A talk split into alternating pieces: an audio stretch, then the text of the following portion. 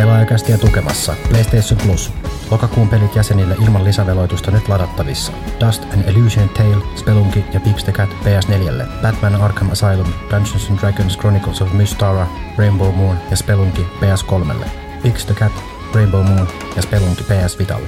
Uusi pelivalikoima jälleen marraskuun 1. keskiviikkona.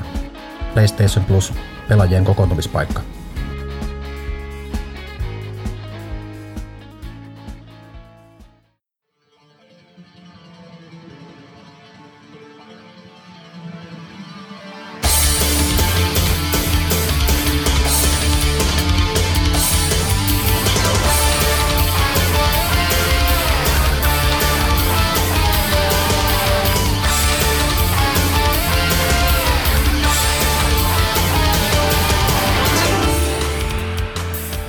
Ja se on jälleen kerran vuoro Pelaajakästille. Pelaajakäst numero 137, ainakin jos mä lasken oikein. Tervetuloa kaikille kuulijoille Pelaajalehden tai Pelaajan viralliseen podcastiin, jota on ihmeen pitkään jaksettu tehdä. Mä en ole ehtinyt vielä risteyttää. Mihin mä risteyttäisin Pelaajakästi? Ehkä TV-vinoshowhosta mä oltaisin Vinokääst. Miksi kukaan ei keskeytä mua taaskaan? Mä rukoilen, että joku muu sanoisi jotain, mutta kukaan ei. Okei, Pelaajakäst 137. Mä en ole keksinyt tälle mitään nimeä, mutta paikalla studiossa ovat itseni ja Huttusen lisäksi vastoin kaikkia tapasääntöjen esittelen itseni, mutta myöskin Jannet, Pyykkönen ja Kaitila. Moi. Destiny-taisteluparit siis. Ja sitten myöskin V-arvekkari Assasiini, joka on viimeiset viikot vääntänyt erikoista yllätystä tilaajille marraskuuksi. Se johtuu tuosta hupusta. Eihän toi olisi mikään virallinen Assassin's Creed huppari. Ei taakka, toi ihan vaan tavallinen valkoinen huppari. Okei, mutta tosiaan Pelaajakäst 137. Vieraaksi tähän jakson saapuu myöskin pelaajan entinen toimitusjohtaja, yksi perustajista ja nykyään pelipuolella vaikuttava, yrittäjäpuolella vaikuttava Mannisen Harri. Mutta sitä ennen me puhutaan muuta asiaa tässä alussa. Ja nyt kun vielä muistan ajoissa, niin muistutan, että Pelaajakästin numerosta 37, niin Pelaajalehti 37 oli tämän vuoden helmikuun lehti. Milloin me voidaan lopettaa nämä muistelut? Sitten mä otan kiinni, edes voidaan puolella. Niin. Oli Dark Souls 2 peli, jota Pyykkönen on niin... Todellinen blast from the past. Mutta peli, mitä Pyykkönen Tomi Sonensa mukaan on pelannut tarpeeksi, kun on pelannut tämän kolmannen lisurinkin. Tuossa testasit. Joo. Mut näin, mut sen sijaan Pelaajalehti numerosta 45, eli lokakuun lehti, mahtava lehti. Marraskuun. Mitä? Marraskuun lehti. Ei, se on vielä kaupoissa. Hitto, mä oon sekaisin kuukautista, voi herkkaan. Eli lokakuun Pelaajalehti löytyy vielä kaupoista, käykää hakemassa pois, jos ette ole vielä ostaneet tai tilanneet. Mitäs sitten? Tässä on parissa viikossa tapahtunut paljon, mutta... Ei kukaan nyt ei sitä varsinaisesti keksinyt mitään suurta ja mielenkiintoista, mutta käydään näitä ajankohtaisia asioita tässä läpi. Lähinnä tää on tullut niin hirveästi pelejä pihalle, että mä oon ainakin ihan hädässä pelannut. Joo, siis tässä samaan aikaan marraskuun pelaaja menee ensi viikolla painoon, niin kyllä nyt on kamaa puskee, keikkaa puskee, kaikkea puskee. Mm. Ja vaikea pysyä tosiaan nyt niinku hanskassa näiden pelien kanssa, mutta jos nopeasti puhutaan meidän tosiaan tuo Alien Isolation, yksi näistä isosta peleistä, mikä on tullut ulos arvostelu, jäi nyt tälle marraskuulle. Lähettivät niin myöhään. Ja ihan hyvä, ensimmäistä kertaa saadaan oikea, niinku todella vahvat niinku eri mielipidet tuon vaihtopelaajassa. Meillä on tappelu, kaksi arvostelijaa. Täysin eri mieltä pelistä lehdessä, että siitä voidaan... Mutta onneksi sitä varten on vaihtopelaaja. Niin, vaihtopelaaja, niin, koska mun mielestä tässä vain yksi oikea mielipide, se on mun. Sori sinne toiselle kaverille. Terveisiä Turkuun. Mutta tosiaan sen sijaan toisaalta toi Bayonetta ja Mordor tosiaan arvosteltiin, me puhuttiinkin vähän liian viime kästissä, Ville veivasta tuota Bayonettaa ja Mordoria. Poikkeuksellisesti me aina puhutaan, että minä Ville ollaan aina niin kilttejä peleillä, niin me oltiin paljon pensempiä kuin muu maailma. Mekä ei siis pelaajamittapuussa annettiin isot kehut, eli 8/10 ja pelaajavalinta kummallekin, mutta kyllä on maailmalla rankattu kumpikin vielä paremmaksi. Joo. Ja taas puhuttiin siitä, että nimenomaan sen Bayonetan kohdalla oli mielenkiintoista se, että Kaikki arvostelut kuitenkin sanoo, että se on parempi. Ykkönen oli silti parempi peli. Ja tietysti jos on niin loistava peli, niin sitten jatko-osa, vaikka se on vähän huonompi, edelleen loistava, mutta silti niistä ykkösosaa mä en ikinä muista, että sitä kehuttiin näin paljon. Tätä kakkososaa, mutta silti sanotaan, monasti sama media toteaa, että silti tämä on lähes täydellinen peli ja ykkönen oli silti parempi. Siitä tuli vähän jälkijunassa semmoinen kulttipeli. Siitä kulttipeli, jonka jälkeen niin sit periaatteessa voi olla, että niin jengi niin jopa niin on muuttunut se mielipide jälkeenpäin ja lähdetty sen varjossa niin arvostelemaan toki. Että totahan nyt on nähty tietysti niin parin muunkin pelin kohdalla, mutta siinä mielessä kyllä mielenkiintoinen niin itse kun pelasta Bayonetta 2 ja viihdyin sen parissa todella paljon ja kyllä mä niin toimistollakin puhuin siitä moneen otteeseen, että no, tää voisi hyvinkin olla myös 9 tai ihan sama kuin se Mordor, mitä sä puhuit siinä, mutta jotenkin kun siinä oli se Bayonetta 1:kin mukana, niin Wii U-versio ja sitä tuli leivattua kanssa sitten siinä testimielessä, niin oli vaan sillä tavalla, että tämä on vaan niin paljon parempi silti tämä ykkönen, vaikka tämä kakkonenkin hyvä oli. Se oli hankala arvosteltava siinä mielessä kyllä, että päädyin sitten lopulta 8:n ja pelaajan valintamerkintään kyllä. Mitäs tästä tuli mieleen, että niin me puhuttiin Pyykkönen sun Mordor-nemesiksi, että se oli tää Morahura. Joo. Mitäs sille kävi? Se palasi 3 tai 4 kertaa aina vainaamaan mua. Mä heittelin sitä tosissaan, puukotin sen ja löin miekan sen kurkusta läpi ja heitin sen alas jyrkänteeltä ja kaikkea muuta, mutta se palasi aina takaisin. Se oli vaan, ensimmäisen parin kerran jälkeen se oli tosissaan pussi päässä ja se oli joka kerta vihasempi. Motivaatio oli aina vaan kostaa sille. Sitten se lopulta vaan kaatoisinkohan mä saanut tehtyä jonkun niin näyttävän dekapitaation, että kaveri ei enää toipunut. Tämä oli mulle uutta tietoa. Toi meidän graafikko Minna kertoo, onko se oli itse pelannut. Hänen ensimmäinen nemesiksensä oli, mikä tämä oli, juoppolalli, mä en muista se nimeä enää. The Drunk kuitenkin. Mm-hmm. Ja hän on kypärävinossa ja pulloja mukana ja tolleen. Niin, mutta se on selvä, että siinä on sellainen juttu, että jos et sä niin tee siitä nemesiksestä todistetusti selvää jälkeen, eli nimenomaan tapasta jollain kaulankatkaisulta tai muuta, niin ne ei suuren todennäköisyydellä kuole, vaan ne nimenomaan palaa takaisin. Kyllä, ja se oli mun mielestä se hienoa, että se mun nemesis lopulta oli. Se oli ensimmäinen örkki, joka tosissaan koskaan tappoi mut siinä pelissä, semmoinen säälittävä ruikku keihääheittäjä. Ja sit tuli sellainen kova jätkä, se tosiaan sen, miettikää nyt tätä kaveria, se on sellainen tyyppi, joka palaa aina henkiin. Se tulee sellainen pussi päässä, aina hyökkää naamari päässä ja sillä on puukko. Se oli se koko juttu, se lempinimi oli The Knife. Sehän on siis niinku Halloween, niinku tämmöinen slasher-elokuva roisto, joka palaa aina henkiin. Mä arvostin sitä. Tässä näkee, että tämmöinen random generaattori voi tuottaa parempia roistoja kuin mitä nämä pelien käsikirjoittajat yleensä saa aikaiseksi, paljon muistettavampia. Personaali. Joo, ja siis selkeästi näkyy siinä, että porukkahan on nimenomaan, mä kuulen hirveän paljon näkee keskustelussa näistä nemesiksistä, näistä nimenomaan vihollisista örkeistä, mitä erilaisia on muita. Tähän väliin muuten mun pitää mainita, että me nyt ei varsinaisesti olla mitään YouTube-julkkiksia, mutta tosiaan niin nyt äkkiä sanokaa jotain pahaa siitä pelistä, muuten joku voi luulla, että meillä on maksettu. Oi. Siinä on bugeja ja itse asiassa emme hirveästi törmännyt bugeihin, mutta tätä kiellettiin sanomasta, joten sanotaan se. Meillä ei ole diiliä valitettavasti WBI:n kanssa, että saataisiin julkaista laadukkaita.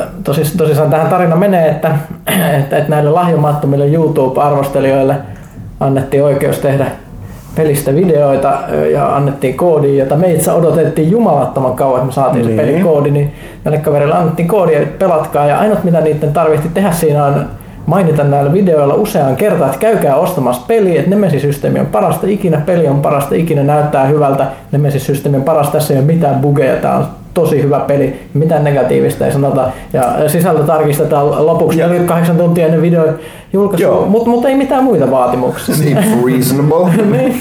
Tiedätäänkö mitä ne maksaa niille? No eihän sillä ole väliä, koska kuten nämä YouTube-julkikset sitten itse totesivat, että hän eivät ole perinteisiä arvostelijoita, he ovat YouTube-persoonallisuuksia, joten miksi heille ei annettaisi rahaa siitä, että he kehuvat peliä silleen, koska he ovat vain tavallisia jamppoja, jotka lahjomattomasti, vaan toteaa oman mielipiteensä pelistä, jos nyt sattuu olemaan Shadow of Mordor. Pieniä ehtoja niille mielipiteille. Jos nyt sattuu olemaan Shadow of Mordor on maailman paras peli ja siinä ei mitään vikaa, niin it's just a lucky coincidence. Niin, no sä et tietenkään tiedä kuinka moni kieltäytyi tästä näin. Mä olen hieman eri mieltä, joten en julkaise tätä videota. No siis joo, me tiedetään tästä diilistä sen takia, että siis muun muassa oliko Total Biscuithän tätä ja toi Jim entinen Destructoidin nykyinen Escapistin tyyppi, niin nehän niistä uutisoivat, että tämmöistä on liikkeellä. Onhan siellä semmoisia ihmisiä, jotka ei välttämättä sitä massia ota, mutta oli myös semmoisia, jotka ihan suoraan meni sanomaan, että jälkeenpä ei tässä ole mitään hämärää, tämä on ihan normaalia, näin tämä toimii. Ei, kun mainoksilla on nykyään vaikeampi tehdä rahaa, niin jostainhan mun pitää sitä massia reppiä. Tämä on tämä uusi uljas aika, mutta siis kaikista perversöitähän tässä on, että Mordor on ihan hyvä peli. Eikä siinä ole hirveästi bukeja sen nimessä. Niin, ei olisi paljon tarvinnut ostaa mitään niin kehuja siitä. Että.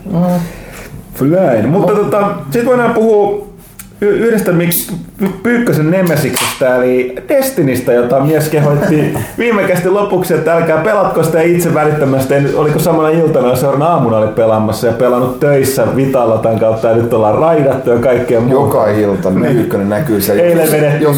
Joskus se nukkuu siellä äärellä, mutta aika usein pelaa. Eilen vedettiin Nightfallia läpi. Mä itse asiassa näin Pyykkösen hahmon siellä taverissa. Se vaan seisoi paikoillaan varmaan joku puoli tuntia. Siellä mä tanssin sen edessä ja kaikki. No siis, mitään ei tapahtunut. Mä kerron tästä, mutta mennään nyt siis erikoisosuuteen nimeltä Destiny. Joo, eli siis Destinyhän on siis eräänlainen tauti, josta ei pääse eroon. Et siis on hyvä perusmekaniikka räiskinnälle, kaunis kuori, onto sisältöä puuttuu ja kammottava RNG ja siis hirvittävästi vikaa, mutta en mä vaan päässyt siitä eroon oikeasti. Se kyrsii mua joka päivä. Joka päivä mä menen sitä pelaamaan. Ja sen takia mä voin myös valittaa siitä. Siis viime kästissä tuntuu olevan todella suosittu osio tää, jos me dissaan Destiny, niin jatketaan samalla linjalla. Niin, se on kuitenkin siinä on se joka päivä uudet bountit ja joka päivä uusi heroikki. Eihän ne ole edes uudet bountit, ne on ne samat bountit. Se on aina joku tapa 3 Hive Championi. Aina onneksi mä tiedän ne samat kaverit, jotka spoonaa 10 sekunnin välein siellä yhdessä kellarissa tulee vähän easy expaa. Tosi hyvää laadukasta sisältöä Destiny.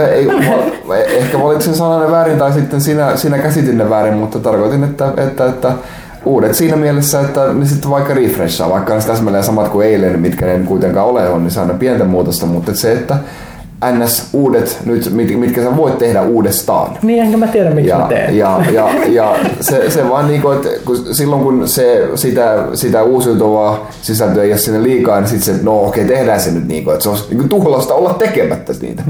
Niin. Sitten aina katsoo sieltä ne helpot pois. Ja mä käyn kaikkia bounteja, mutta ne helpot sieltä aina pois. Sitten kerran viikossa tulee surkäymää ja kerran viikossa tulee se nollaus ja silleen se vaan rullaa eteenpäin. Niin. Se on hyvin rakennettu systeemi kyllä. Mutta yksi asia on semmoinen, missä mulla ei ole hirveät ongelmaa sen pelin kanssa. Se on se reidausosio. Eli siis siellä näyttää, että ne on tehnyt sitä, mitä oikeasti väittivät tekevänsä, eli sitä sosiaalista räiskintää, koska se vaatii sen 6 ihmistä ja voice commit käytännössä siis ihmisiä. Ei se kuutta vaan, se on 2 vedet. No siis periaatteessa, mutta siis normaalisti silleen, kun se on tarkoitettu tehtäväksi. Kaikenhan voi, kyllähän niin kuin Vovissakin on raideja tehty soolona, mikä on ihan käsittämätön ajatus. Mutta jostain syystä silloin aloitti aina vetää ne, että se on yleensä se 10 Death Knightia. Näin aina, siis aina kaiken voi cheesata tai exploitata tai jotenkin läpi, mutta periaatteessa ainakin vaatii sellaista tosiaalista. Ja mun mielestä on hauskaa nähdä, että siis tämmöiset ihmiset, jotka nyt sitten on tehnyt sitä, niin sitten ne jossain sosiaalisessa mediassa valittaa, että me on tehty nyt 3 viikkoa näitä raidia, ei ole tullut mitään luuttia, voi kyynel, cry more noob. Koska siis kyllähän tiedetään, että kun sä menet raidaamaan, niin se pitää varata, siis mietitään niin kuin Vovi-raidaamista. Joskus kun esimerkiksi raidattiin Firelandsia itse Vovissa, mä muistan, että siis koko kesästä raidattiin, 3 kertaa viikossa. Useita kertaa viikossa, monta tuntia, siis joku Destiny raidi, mitä se kestää, joku tunnin niin kuin kasuaaliraidi Vovissa oli joku 3 tuntia, monta kertaa viikossa. Ja siltä ei ikinä tullut mitään luuttia. Silti sitä jatkettiin. Niin kun 3 viikkoa käyt ampumassa jotain veksejä siellä, niin kyllä niin kuin cry more noob, se on koskaan ei ollut tuo sanonta sen tähdellisempi.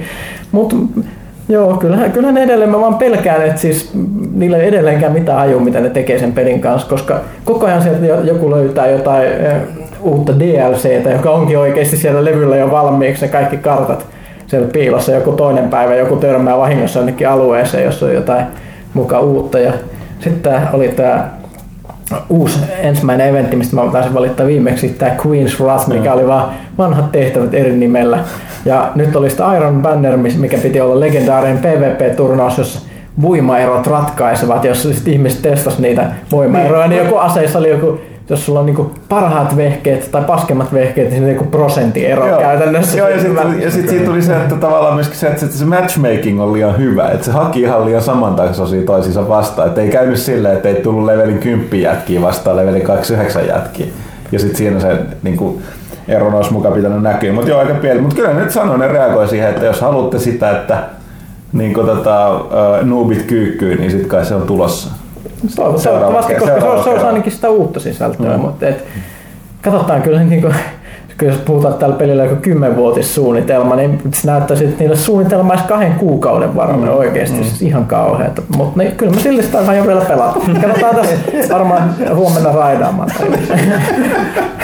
Niin, totakin vain jakso nauraa tuoda tämän esiin, että harva ihminen niin ränttää niin paljon Destinystä ja vihaa sitä pelaa sitä myös niin paljon. Ehkä mä myös näen sen kätketyn potentiaalin, mitä sillä pelillä olisi voinut olla, mitä jos siinä olisi sama hyvä räiskintämekaniikka ja oikeasti paljon. Joo, mutta eihän se niinku hukattu tai piilotettu potentiaali, niin mikä syy on pelata sitä, jos siinä ei ole sitä. En mä tiedä. Eiköhän siinäkin aika pitkälti ole se, mitä niinku itsellä, että se pelimekaniikka on vaan itsessään niin hyvä ja hauska, että se ei haittaa se pieni niinku kertauksen tuntu siinä, mikä siinä on pelatessa, koska se on vaan niin hauskaa siinä räiskiessä ylipäätänsä. Et sen takia mähän en ole yhtään niinku näistä raidipuolesta tämmöistä niinku tavallaan edes kiinnostunutkaan ja näistä yhteistyötä, että mä pelaan puhtaasti PvPtä, mikä on mulle niinku ollut suuri yllätys, koska niin mä kavereita. Koska mulla ei ole kavereita. Ja se on liian vähän matalat gearit, ei me saa minnekään raidille saltettaessa. Niin, se voi hyvinkin olla mahdollista.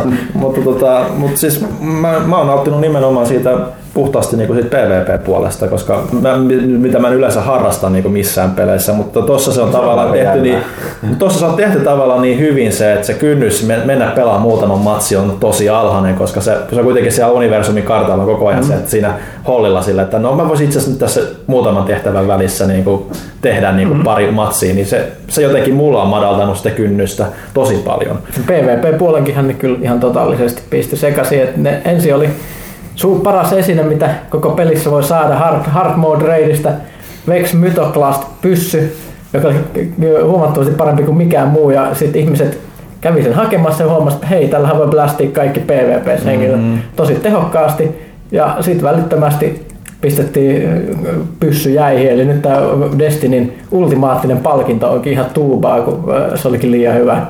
Tämä lupaa erityisen hyvä tämmöiselle pelille, jos koko ajan haetaan luuttia, että on se hyvä sen viikon ajan, mutta niin. Eipä saa eka kerta, kun MMO-pelissä niin PvP takia niin joudutaan rikkoa PvE-aseita tai geari. Kyllä, ja siis se on ikuinen ongelma, johon nyt monet uudet ihmiset pääsee tutustumaan tähän tuskaan, mitä niin WoW ja EverQuest ja muut tämmöisiä hakaneet on kärsinyt vuosien ajan. Mistä tuli meille? WoWhan tuli muuten juuri päivitys. Joo. Eli me ei ole hirveästi siitä puhuttu pitkään. Ei olekaan, joo. Siis mä oon itse aikaisemmin sanonut, että mä en ole suuri betojen fani. Mä hyvin harvoin testaan niitä. Ja varsinkaan MMO-pelien tapauksessa. Niin toi WoWin seuraavan Rainorin toi Lisurian tulee tuossa ensi kuun puolivälissä, ja mutta nyt se tavallaan kuten aina, niin valtaosa niistä pelimekaanisista uudistuksista, muutoksista, maailmanmuutoksista ja se preventti, niin tuli tänään. Niin. Tänään joo, ja ilmeisesti pelaajaluvut on taas noussut reippaasti päälle 7 miljoonaa. Joo, 600 000 resubbia on tullut, ja mitä äkkiä kävin katsoa meidänkin palautetta tai uutisessa, niin oli kyllä, että nyt kyllä toi kiinnostaa selkeästi Mist of Pandaria enemmän. Tokihan tää on niin kuin aina normaalia, tällaisia ennen isoja lisureita, niin porukka tulee aina palaa katsomaan muuta, mutta aika hyvä bussiahan se Draenor on herättänyt, ja mä oon ite kanssa, mulla on nyt tosiaan keväästä asti ja sellainen tauko tuossa WoWissa, että nyt itsekin tänään kun olisin kotiin, niin pitää varmaan ladata päivitys ja katsoa, mitä tajuuko mistään mitään enää, että Kyllä mäkin aion palata, että voit ehkä ihmiset varautua siihen, että me ehkä palataan tulevissa kästeissä taas tähän peliin, jota on vähän vältelty, koska luultiin, että siitä on päästy jo irti. Ei se ole, niinku, mitäs tää meidän terveisiä Turkuun edelleen, että kovasti todettiin, että nyt on lopullisesti irti, mutta kyllä nyt yhtäkkiä kun visuri onkin ovella, niin... Äs tässä haittaisi yhden hitin ottaa. Lopettaa koska taas on niin. Mutta tosiaan niin, mitä muita vielä sanoa? Niin, mitä mä oon yksi asia, mitä mä oon pitkään katsonut, että nimenomaan, että nyt viimeinkin, mitä monta vuotta se vähän ikivanha peli on. Mä itsekin sekaisin. Onko se 11, 10? Kuinka vanha Vovi on? 8, 9? Eikö se 11 ole? Okei. Eikö se 2003 tullut? Okei, mutta joo, niin, näiden vuosien jälkeen viimeinkin hahmot saa sormet. Siis niin kunnolliset sormet, eikä ne ole näitä sellaiset vaan niinku lihanväriset lapa tai kaviot tai lapaset käsissä. Pikkasen niinku ehkä oli aikakin vähän upgradeata niitä hahmomalleja. Näin, mut joo, puhutaan siitä lisää. Sitten on pakko mainitaan nyt näitä online-pelejä, mitä me ollaan tässä testattu. Pyykkönen ehti käydä katsoa, mitä Star Trek Onlineissa tapahtui. Siellä tuli myös massiivinen päivitys. Varmaan suurin pitkään aikaa. Joo, siis mäkään en ole siinä peliin koskenut sen kammottavan free-to-play-järjestelmän vuoksi pitkään aikaa, mutta nyt piti taas käydä katsomassa, kun ne uudistuu. Nyt siellä mennään Delta Quadrantille, eli tämän kaikkein vihaama Voyager-sarjan käsittelemään paikkaa. Katsomaan aivan uudenlaisilla aluksilla ja muut, mutta koska on avaruusaluksia, niin mä kestän ehkä vähän free-to-playtäkin taas vähän aikaa. Joo, jännä se Star Trek Online, sekin katsoo miten paljon se on muuttunut sen alun jälkeen. Ihan käsittämättömän monipuolinen, laaja ja hyvä peli, mutta... Isoja ongelmia. Niin, siis nimenomaan siinä, että hyvä peli, mutta hirvittävän nihkeä free-to-play. No, se on se... Perfect World, kuinka pää kestää, joka hoitaa myöskin sitä Neverwinteriä. Avaruudesta muuten tuli mieleen, että tänään tuli uutisia, että mitä se oli Torchlightin ja minkä tekijöitä oli tulossa. Diablo, joo, eli sieltä tulossa jonkunnäköistä avaruusseikkailua. Nämä näytti itse vähän joltain Firefly-henkiseltä pikkasen, ehkä päätän näistä länkkärimusiikeista, mitä oli. Eli avaruuden lainsuojattomat isossa aluksessa ampumassa kamaa. Se oli Rebel Galaxy-niminen. Kyllä, se vaikutti aika interessantilta. Avaruus on nyt niin kovasti muotia. Kyllä. Se oli ehkä vähiten muodikkain pelaamisen tämmöinen alalaji ehkä 10 vuotta. Et yhtäkkiä todettiin, että mikä avaruuteen liittyvä ei myy, lopetetaan tekemästä niitä ja kaikki free spaceit ja muut jäi sinne vaan muistoihin. Mutta nyt se on muotia. Ehkä sen takia, kun se Robert Space Industries, eli Chris Robertsin lafka on nyt repinyt reippaasti paljon 50 miltsiä noina crowdfundingina, kun ne myy niitä avaruusaluksia. Se on kaikista huikeaa, että ne myy virtuaalisten avaruusalusten konsepteja tällä, eli ihmiset maksaa niistä $1000s. Pelistä hädityskin julkaista pelikuvaa. Joo, siinä on niitä jotain, että siinä on se dogfight-moduuli, missä voi vähän käydä testailemassa ehkä jotain. Mutta sitten se on sellaisia virtuaalisen avaruusaluksen konsepti, josta on siisti traileri ja lupaus, että se tulee peliin jossain vaiheessa. Tonttu tai 300 tai jotain. Mutta saako se siis uniikisti sen itselle sitten? No niin, ne on sellaisia limited edition juttuja, että siis ne pahimmat ei nyt maksa kuinka tonttukaupalla siellä virallisessa kaupassa, mutta on sellaisia alustrokareita, jotka sitten myy niitä, että koska ne on niin harvinaisia, niin sitten ne niinku diilaa näitä alukset, nyt olisi tarjolla tuolla niin Constellation. Ajatus on käsittämätöntä, mutta sitten se on kuin siinä ennätysten kirjaan menossa, että eniten massia repinyt tämmöisellä crowdfundingilla niin peli koskaan. Ihan uskomaton. Sen takia kaikki haistanut, että avaruus on nyt muotia. Avaruudessa on isot rahat. Voihan siis oletettavasti nähdä ihan hirveästi tästä aiheesta nyt pelejä, kunhan nämä kaikki muutkin NS-perinteiset julkaisijat nyt hoksaa tänne, että hetkinen, 50 milliä. Tai avaruusalukset nimenomaan. Avaruusalukset juuri. Ihmiset tykkää avaruusaluksista. Niin. Destinyssä niillä ei tee mitään. Destinyssä on latausruutuja. Se on tosi perversi. Kaitilakin totesi mulle eilen vaan, että hei, tsekkaa, että kun me ollaan samassa niin aina latausruudussa menossa missä, että hei, katos, mulla on uusi alus, katos nyt, mitä sitten katsoin, onko se vähän erilaiselta näyttää kuin se edellinen. Aurinko siellä takana ei tässä mitään näin, mutta mä näin semmoisen, mitä mä en ole mun mielestä nähnyt kenelläkään muualla. Se oli vähän semmoinen, aika semmoinen retronokka näytti vähän, etupäin näytti vähän tai B-52 pommittajalta. Se oli ihan hauska. Se, joo, jos on se sama, millä mä lennän, niin se on se raidialus. Glass Minuet, mikä putoo sieltä.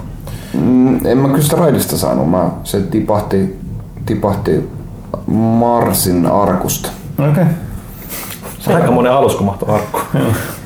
No se oli, Engram se vaan oli, sit sieltä joku tunnisti tämän, kyllä tämän avarasalus. Niin se onkin meillä täällä sattumalta täällä hangaarissa muuten. Tämä on niinku kuponki, jos olet voittanut avaruusaluksen. Joo. Destiny Universumi on tosi mielenkiintoinen paikka, varsinkin sen takia, että kaikki ne persoonallisuudet siihen niin on syntynyt vahingossa. Siinä pelistä ei yhtään hahmoa, jolla olisi mitään mielenkiintoista sanottavaa tai persoonallisuutta, paitsi ihmiset on kehittänyt sille tyypille, joka lunastaa niitä esineitä Kryptarkille mestari Rahuille, ne on kehittänyt sille sellaisen trollipersonallisuuden. et se on sellainen trollface-mestari, joka aina toit mulle vähän lunasteettavaa, katsotaan mitä täältä tulee. Mä luin tästä teoriasta, niin sitä ei voi dissata enää se, tai siis sä et voi unohtaa sitä selkeä, että sä viet sille jonkun, sit Engramista tulee joku sinisestä tulee joku ihan käpynen, joku nyt jotta kai siis sattumattomainen niin joku ihan käpynen niinku tollanen roska. Ja sit se on, että ahaa, että noin harvinaista esinettä en ole ennen nähnytkään. Sitten mä oon silleen, mitä vittua. Ja sit normaalisti mä en edes kuunnellut, mitä se enää sanoo, kun se on tottunut ekaa kertaa. Ja nyt kun sanottiin, että nyt että se oikeasti se vaan niinku vittuilee pelaajille. Ja sit mä olin silleen, että niin, että kiitti. Mulla on tässä niinku legendari ja eksotikki päällä ja se niinku joku, että noin harvinaista esinettä en ole nähnytkään. Ei samalla mitään, mutta vittuilua. Joo, ja se on, jos sä ostat siltä niinku, mikä myy niitä aseita siinä.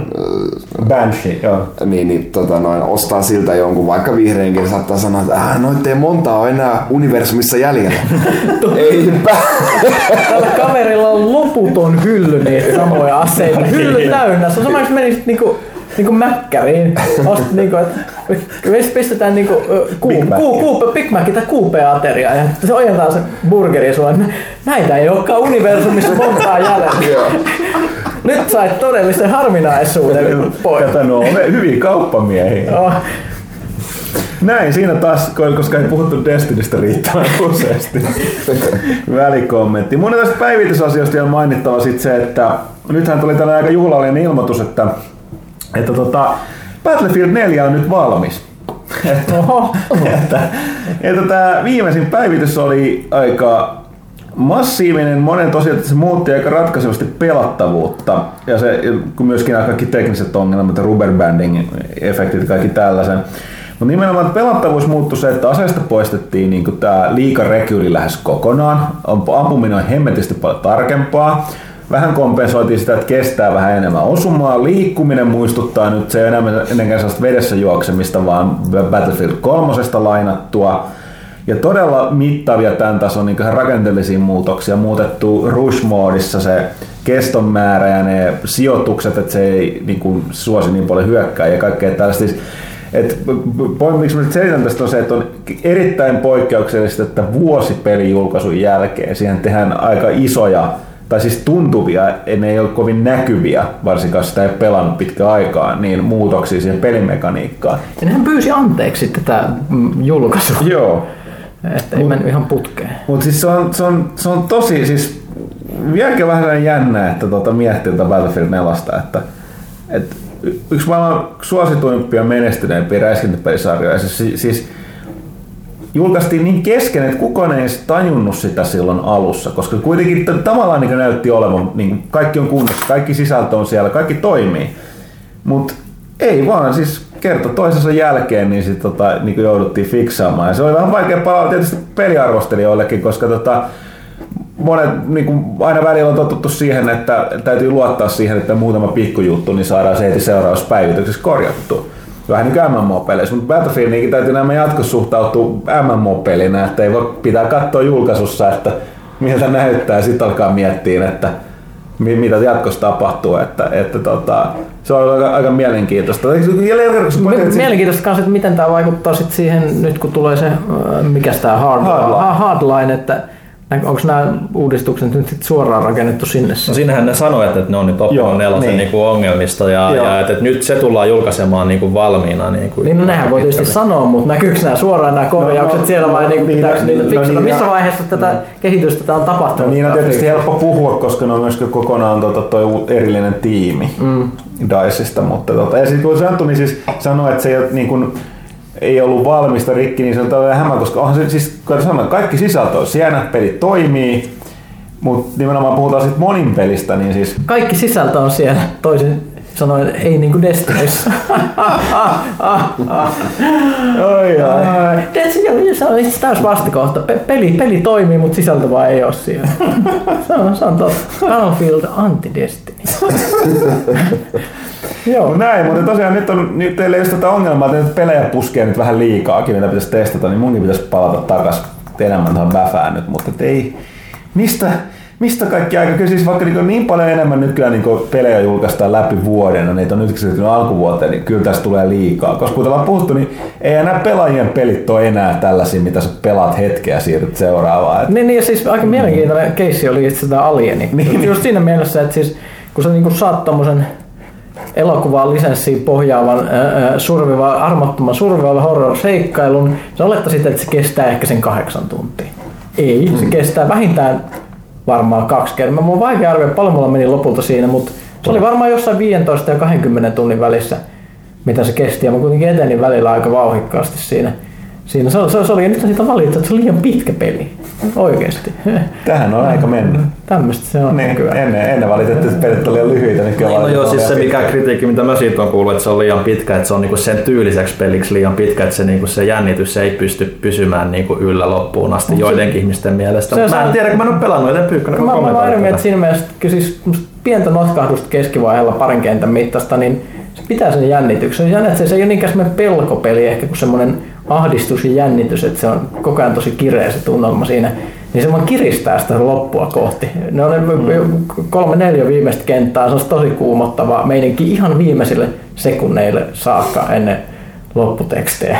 Se näytti kaikista videoista näyttäisi, että porukka pelasta niin se kuuluisa kusi sukassa, että siinä ei tapahdu sinänsä mitään, mutta ihan paniikissa koko ajan ollaan. Ihmiset hönöttää menemään ja sitten menee komeroon, Hanna-Elman tuijottaa sieltä ulos ja ei uskalla tulla pihalle.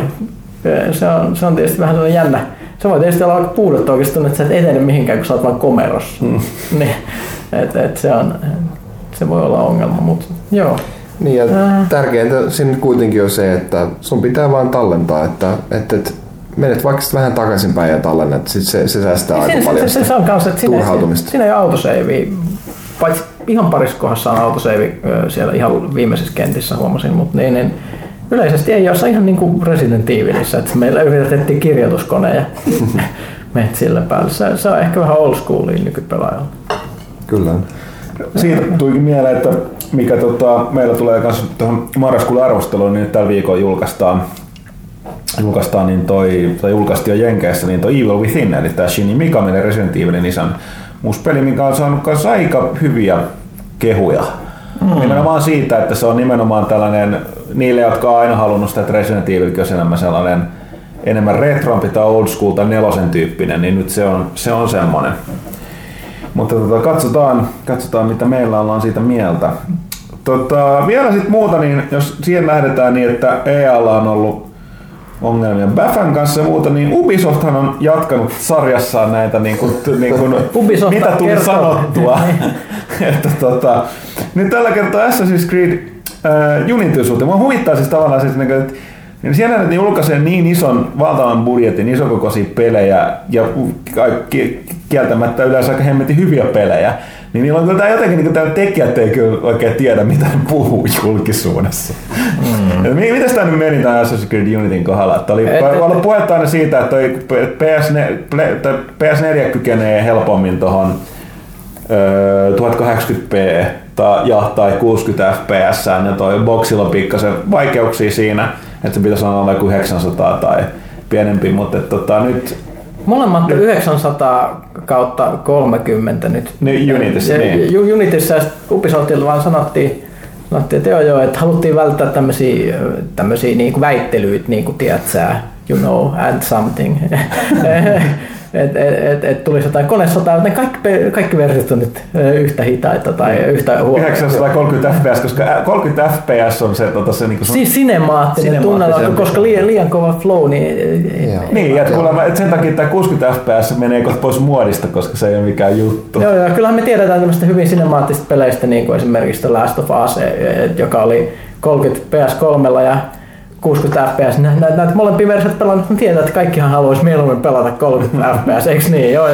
Ja luonnollisesti tämä saa aikaan niin kuin enemmän väittelyä kuin mikään ikinä. Niin, jonka jälkeen sitten, mitä sinemaattisuus todettiin, ja sitten todettiin vielä vähän tälleen, että joo, mitään ei ole vielä päätetty, oli tämmöinen vähän hätä. Ja sitten vielä Dragon Age Inquisitionin tekijät sanoi, että se on 900p Xbox Oneilla ja 1080p PS4, koska maksimoimme molempien konsolien nykyisen potentiaalin.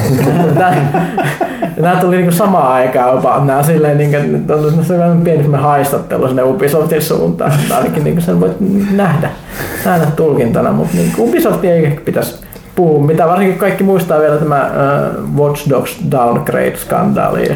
Mutta Ubisofthan hienosti damage controllasi tämän kommentin ja sitten sanoikin, että ei, nyt ymmärrät aivan väärin, ei me tällaista sanottu, ei me tieten tahtoen sitä kumpaakaan versiota tiputettu, että tehtiin vaan paras peli. Totta kai. Niin, paitsi että te kyllä suoraan sanoitte, että te tiputette sen, mutta on se väärin ymmärtää. Niin, tässä voi kuvitella sen klassisen Irakin tiedotusministeri, joka nostaa kätensä ylös ja sanoo, ei täällä mitään amerikkalaisia on nähty. Kaverin nimi olikaan, mä en muista. Mä en muista minä, mutta sitten sarjassa kun seurasin aina ne lehdistötilaisuudet. Mun mielestä kaikki muutkin seurasi siellä, niin odottelevat minkälainen show tulee. Se oli kirjaimellisesti, että länsiliittoman vaunut ajaa siellä taustalla TV-kuvassa kohti Bagdadia, että amerikkalaiset eivät ole yrittäneet rajaa, että heitä työtiin takaisin ja heitä jahdattiin kuin koiria. Kyllä, hienoa. Mitä se kuuluu? Se oli kyllä, niin kuin, täytyy sanoa, aika pokkaa. Ehkä se sai Ubisoft. Niin, propagandaministeri, joo. Kyllä. Katsotaan mikä on se. Joo, siis mä muistan, että se lännessä se ristittiin Bagdad Bobiksi. Se ei tietenkään ole oikein nimi, mutta valitettavasti, joo. Mutta joo. Ne oli kyllä legendaarisia. Koomikon virka oli mielessä. Mitä Ubisoft voi seuraavaksi kommentoida? Sieltä tulee toi Far Cry 4. Joo, ja Assassin's Creed Rogue tulee tässä kohta, niin ehkä ne ehtii siihen vielä sanoa jotain. Jotain hyvää, odotamme kommentteja. Okei. Oliko tässä mitään muuta ajankohtaista, mistä pitäisi puhua? Mitä tulee mieleen muuta kuin DigiExpo? Eli on taas koittaa se aika vuodesta, ei joulu eikä juhannus, vaan DigiExpo ja pyhäinpäivä viikonloppu. Eli kuten täällä Suomessakin nykyään tätä amerikkalaista hapatusta, niin Halloweenia täällä vaan vietetään. Mutta meillä ainakaan. Mutta ne kurpitsaa ja karkkia ja kepposia ja vaikka mitä. Mä en ole koskaan nähnyt livenä semmoista kurpitsaa. Oletko sitä aina semmoista kaiverrettua kurpitsaa? On tainnut joku vuosi nähnyt. Ne ei mennä kaiverrettua kurpitsaa, mutta kyllä niitä nyt kaupoihin ilmestyy jonkin verran, että jos jotkut haluaisi sitten kaivertaa ilmeisesti. Mutta. Näettekö tästä elokuvaa ikinä? Pumpkinhead? Ei. Se mun mielestä, jos mä nyt muistan oikein, niin se kertoo semmoisesta kurpitsepäisestä Halloween hirviöstä. Tää on aina tosi hämäriä kasarimuistoja. Mutta tosiaan niin, toi DigiExpo tapahtuu taas nyt, oliko se alkaa 30. päivä tätä kuuta perjantaina ja sitten on se viikonloppu. Luossa on myös kaikenlaista. Tänä vuonna pitäisi olla enemmän pelejä ja peliaiheista sisältöä kuin viime vuonna johtuen siitä, että nyt on kummatkin konsolit virallisesti uuden sukupolven konsolit julkaistu. Se raudaesittely ei enää hirveästi kiinnosta. Joo, ja nyt on pelit esillä aika isosti ja myöskin pelaajan paikalla. Meillä tällä tiedoilla voi olla jotain mielenkiintoista esiteltävää siellä, etenkin jos sattuu olemaan Dark Souls-fani tai Dark Souls, Demon Souls-fani. Ja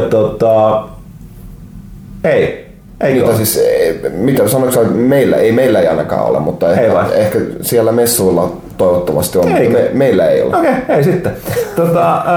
Hirveä petti. Mäkin olin ihan innossa. Joo, mutta tosiaan lavaohjelmaa on myöskin tänä vuonna. Se on enemmän, myöskin viime vuonna oli hyviä muutama paneelikeskustelun. Niitä on tänä vuonna enemmän liittyen yhteen sun toiseen peliaiheeseen,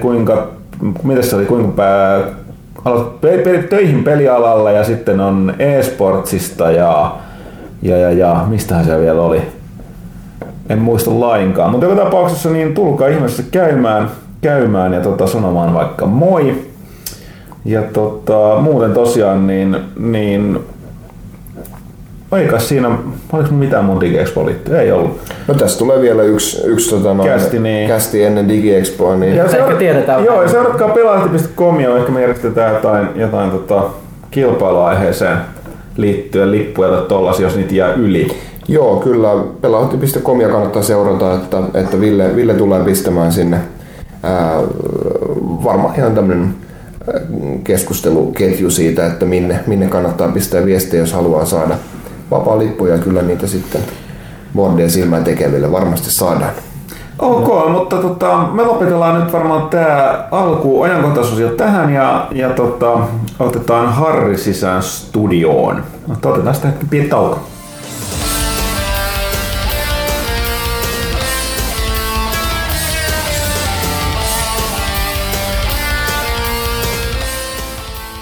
Ja tervetuloa takaisin tauolta. Pääsemme nyt tähän kästin varsinaiseen lihaosuuteen, eli vierasosioon. Ja kuten alussa mainittiinkin, niin studioon, no studioksi voi sanoa, on saapunut Pelaajan yksi perustajista, pitkäaikainen toimitusjohtaja Harri Manninen, joka nykyään vaikuttaa yrittäjä- ja pelipuolella. Kiitos kutsusta. Joo, ei mä hieno olla täällä taas. Joo, kyllä pitkästä aikaa. Mutta tosiaan vuosi sitten, kun saattaa monet muistaa, niin oli tämmöinen bisneshenkilö, missä oli Thomaksen kanssa. Joo, se oli Supercell-kauppojen jälkeen, niin käytiin sitä läpi. Niin puhuttiin, niin vähän sama idea nytkin, mutta nyt sulla on vielä enemmän tullut tässä insight-asiaan, koska tosiaan vaikutat tällä hetkellä tuolla Shark Punchissa, joka tekee tätä Masterplan-nimistä peliä, joka on ollut, Steamin menee sekaisin Early Access. Joo, ei mennään, Greenlight oli silloin aiemmin kesällä. Mutta tosiaan niin puhutaan siitäkin. Tänään aloitetaan itse siitä. Nythän on, tuossa aikaisemmin puhuttiin alkuviikosta, niin tällainen aika nyt yleinen totu, aika moni varmaan tajuukin sen, että ei ikinä ollut niin helppoa tehdä pelejä. Tai ainakaan saada niitä myyntiin. Niin, tai siis saada julkaistua, koska niin kun niitä kanavia on monia, voi itse tehdä digitaalinen jakelu. Yleensä pelien tekeminen. Siis ennen vanhaan, niin, mä en tiedä ihan tarkkaan miten se PC:llä meni, mutta konsoleissa tarvitsit kehittäjiltä ne työkalut ja muut tällainen. Ja noin saattaa, että ne työkalutkin maksoi ihan hirveästi. Kaikki ei ollut paljon tällaista lisenssointisoftaa ja muuta. Mutta tänä päivänä niin monet niistä ei maksa mitään, että ne on niin kuin ilmaisia tai jollain halvalla lisenssillä ja näin, mutta ongelma on tosiaan se, että toisaalta pelejä, niin kun vaikka tällaisia megapläjäyksiä, niin suurten kustantajien pelejä on, niin pelejä tehdään ihan valtavan määrä. Että niin kun, varsinkin mobiilipuolella, niin sulla ideamaailman parhaaseen peli, jonka sä voit tehdä pienellä tiimillä nopeasti, koska kukaan ei löydä sitä. Joo. No, tämä koskettaa hyvin lähellä tietysti mitä me tehdään ja me ollaan tätä itse päästy koko ajan tässä kevästä alkaen. Siis me ollaan se mitä me mietitään paljon on tämä just pelin kehitystyökalujen tämä demokratisointi. Eli siis sehän on muuttunut viimeisen 5 vuoden aikana. Totta kai Unity on siinä ollut varmaan isoimpia. Mutta osittain me tehtiin itsekin sitä edellisessä firmassa, eli Rocket Packissa, me tehtiin HTML5-pohjaiset pelin kehitystyökalut, mutta sitten Disney osti meidät pois, että me ei päästy ikinä julkaisemaan niitä niinku laajemmin. Mutta me oltaisiin tehty ihan samaa siellä puolella. Eli tavallaan tarvittu niinku ilmaisia työkaluja, että sä voit tehdä pelejä. On, ja Steamissähän nykyään pelien ohessa myydään näitä pelintekemistyökaluja, niitä tulee koko ajan myyntiin ja halvalla. Joo, ja samoinhan Unityllä on esimerkiksi, Unityhän on se oma niinku asset store, missä sä voit ostaa erilaisia plugineja ja niin kuin valmiita assetteja, että haluat tehdä niin kuin FPS-pelin, että tässä ne on. Ja nythän on tullut jopa startuppeja, siis jotain sellaisia, jotka myy niin kuin valmiit templateja, että tässä on niin kuin Flappy Bird template $500, että laita omat graffat tilalle ja publish to App Store nappia painamalla. Ja nämä kaikki johtaa just tähän, että siellä on niin kuin, tietyllä tavalla ylitarjontaa on tosi paljon. Ja sieltä on vaikea löytää niitä helmiä. Ja niin kuin me haluttiin testaa Masterplanit sen verran, ne jotka ei tunne tuotetta, niin kyseessä on tällainen 2D top-down taktinen ryöstelysimulaattori, 70-luvulle sijoittuva, vähän tällainen Tarantino-hengessä. Ja se on tosiaan early accessissa nyt, mutta alun perin me haluttiin testaa sitä, että miten se niin kuin yleensä se konsepti voisi toimia. Ja me tajuttiin, että niin kuin Greenlight, Steam Greenlight oli loistava tavallaan niin tapa testata markkinalle, että hei, et kiinnostaako tämä ketään.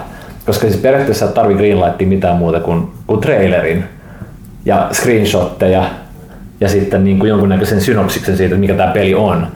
Ja sen näkee kyllä siinä välillä, mitä sinne ilmestyy. Joo, ja siis kyllä. Ja sitten se on myös tässä ihan niinku läppiä, niinku Rock Simulator. Niinku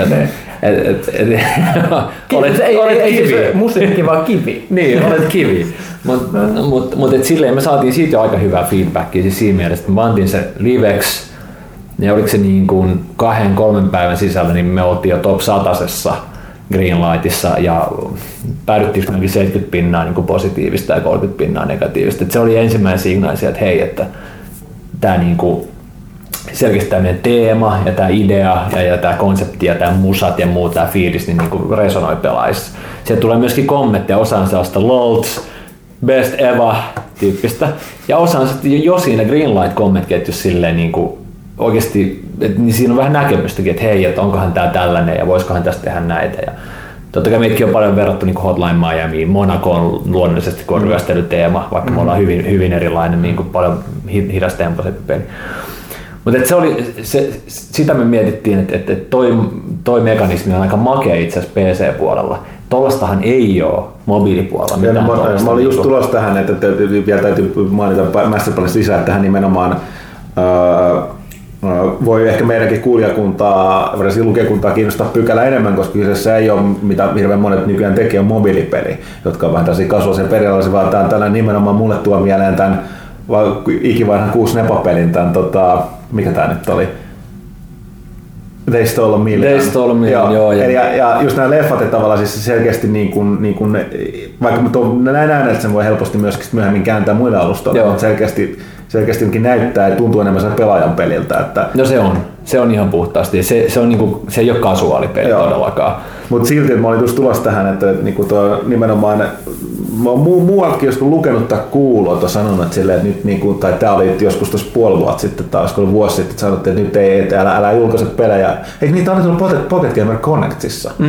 Niin mä olin jotain kuuntelemassa siellä, niin jollain puheenvuorossa joku sanoi, että mitä taas teette, älkää julkaisko peliä App Storessa tai tuolla, mikä tuo Androidin kauppapaikkaa. Että julkaiskaa Steamissa tällä hetkellä. Se on se paikka, missä saatte niitä exposuureja pelillenne tällä hetkellä. Mikä voi olla tietysti semi-haaste, jos niinku tuollaiselle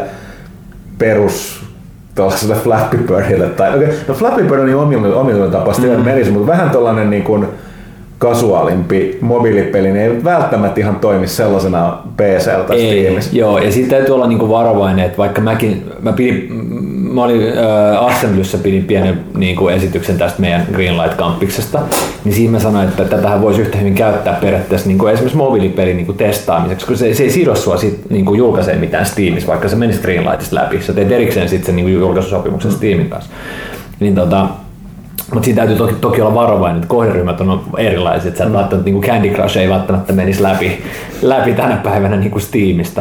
On niin ja siis aika jänniä niin kuin viestejä, että mobiilipuolta on just kuulunut, että aika monesti toisteltu juttu, että nykyään just sen takia, että kun kaikki voi tehdä peliä, kun sä voit ladata sen Flappy Birdin, niin ainut millä väliä, että se, että miten sä saat sen hetkeksi näkyville ja se, että minkälainen ansaintamalli sulla, ei niinkään se peli, vaan että millä tavalla sinne yhtään rahaa. Että se on aina tollellinen puoli. Joo, siis tässä kyseessä konferenssissa, missä säkin olet kuuntelemassa, niin siellä oli tietyn tyyppisiä toimijoita aika paljon mukana, etenkin tuolta niin kuin Aasian suunnalta, jotka oli niin kuin sellaista entisestä, no kai se nykyinenkin kommunistinen maa on Kiina, mutta En ole niin kapitalistista jengiä kyllä ikinä niin kuin törmännyt. Mulla on sen kaupallinen koulutus.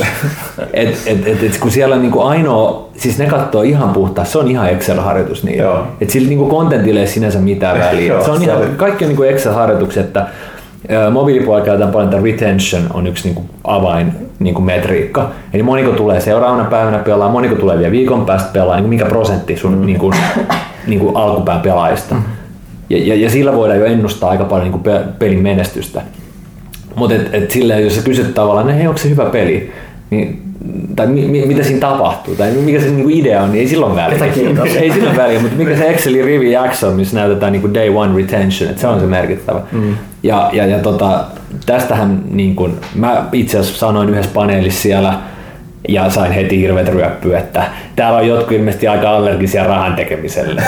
Tällaisia kommentteja tuli toiseen. Oot sä joku kommunisti?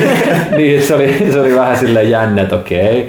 Ja tästähän on niinku esimerkiksi siis aivan loistava tyyppi, suomalainen indie kehittää Secret Exitin toimitusjohtaja Kahraman Jani. Joo, on puhunut tästä aika paljon. Joo, mä törmäsin hänen siellä ja oli hyvin vahva mielipide asiasta. Joo, ja tosi kovin niinku äänenpainoilla sanon. Ja kun mä oon samaa mieltä Janin kanssa, että on kuitenkin niinku, me ollaan luovalla alalla.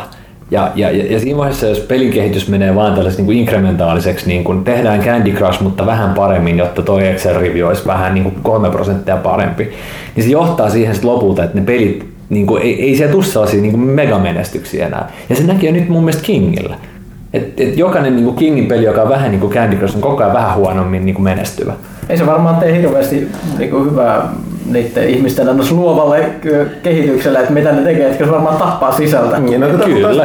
Tuli, niin mä puhuin just Karhamajanin kanssa ja siellä muutama muunkin kanssa, niin kyllä lähtökohtaisesti, kun porukka haluaa tehdä, mä olin myös pitänyt luentoa tuosta Sinermallin pelintekokurssi yliopistolla, niin siellä on paljon monta porukkaa, jotka on pelejä, niin kyllä siellä nimenomaan porukka haluaa tehdä pelejä eikä mitään niinku Excelin pohjalta tehtyä niinku rahankerro-ohjelmista, mutta toisaalta tässä tulee tämä jännä juttu, että kyllä mulle tuli, että tavallaan toi mun mielestä hyvä kysymys, että onko allerginen rahan tekemiselle, koska et en mä tiedä, että siis onko olemassa porukat päättää, että ei hän halua tehdä pelejä, hän haluaa tehdä rahaa. Ja nyt tämä pelit on tällainen, että täällä ei ole välitä, mitä tehdään. On. Ja siis sehän on, koska tämä niinku peliteollisuus on kasvanut niin isoksi nyt ja etenkin niinku avannut ihan uudenlaisia mahdollisuuksia. On niinku self-publisheria nyt, niinku, käytännössä jokainen devaaja on nyt self-publisher yhtäkkiä.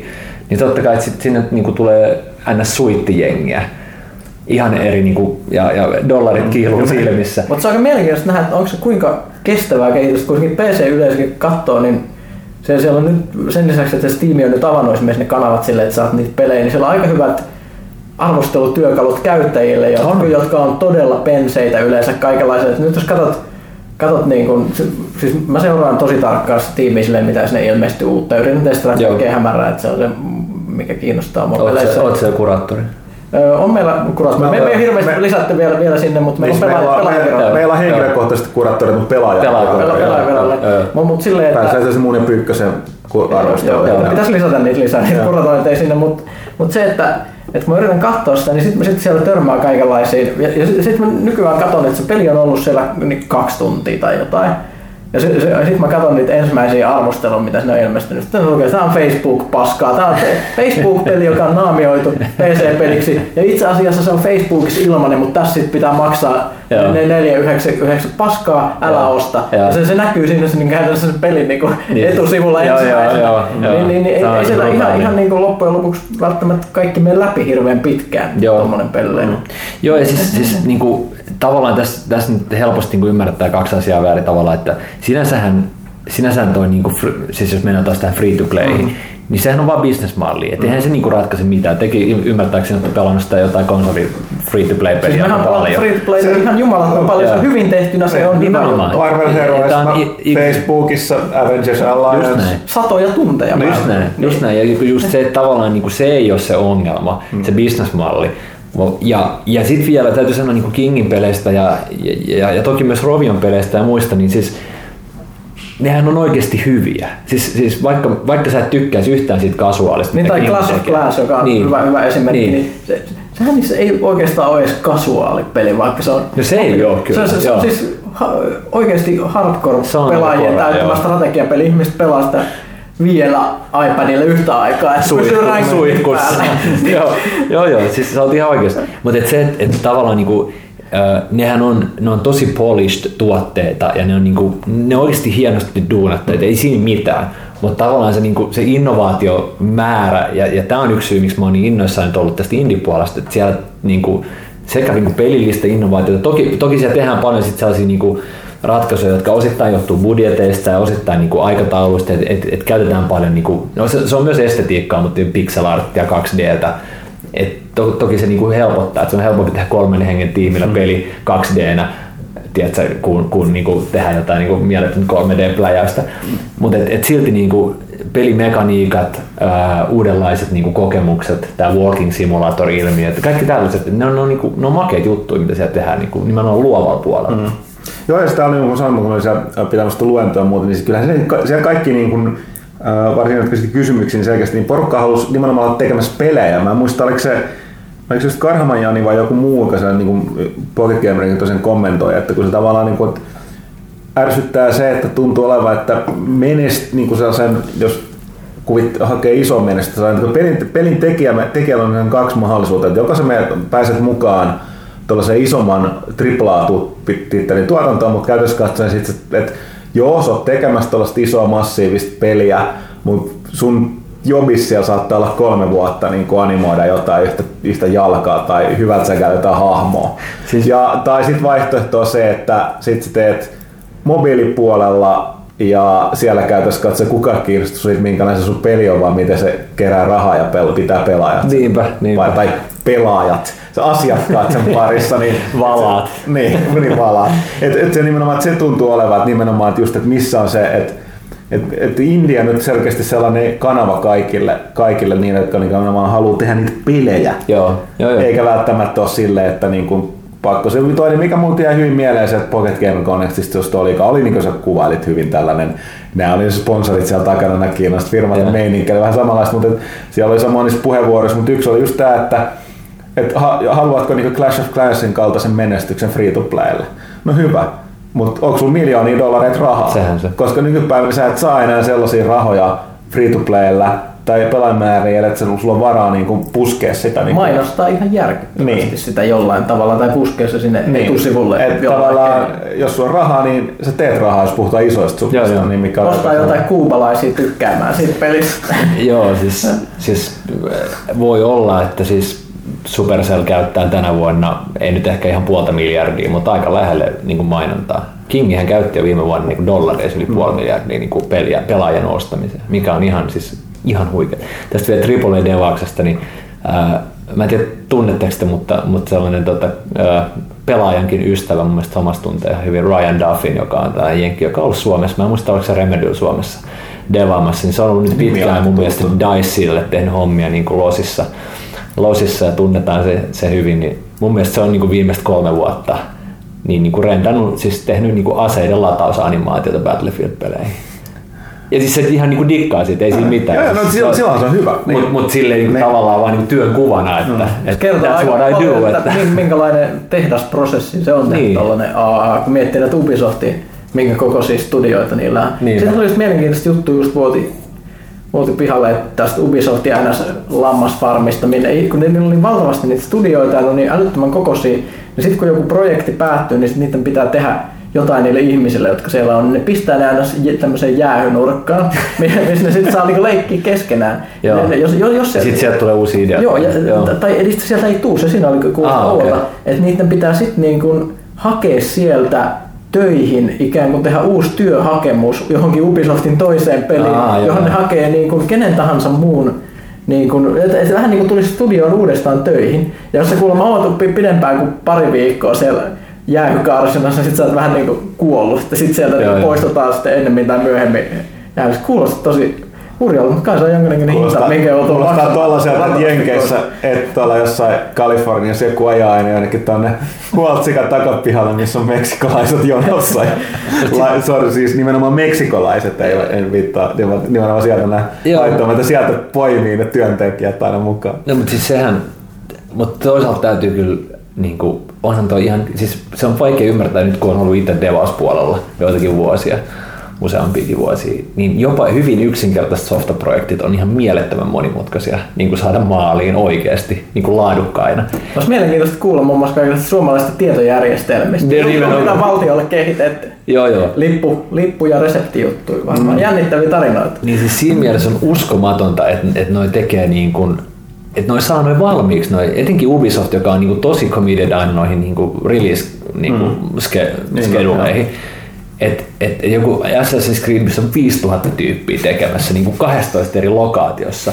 Siis se pelkkä projektihallinta, että siis se ei pysty tajua, että miten ne pystyy pitämään sen hanskassa. Et sen takia siellä on tätä niinku menoa. Et ne on ihan kuin niinku.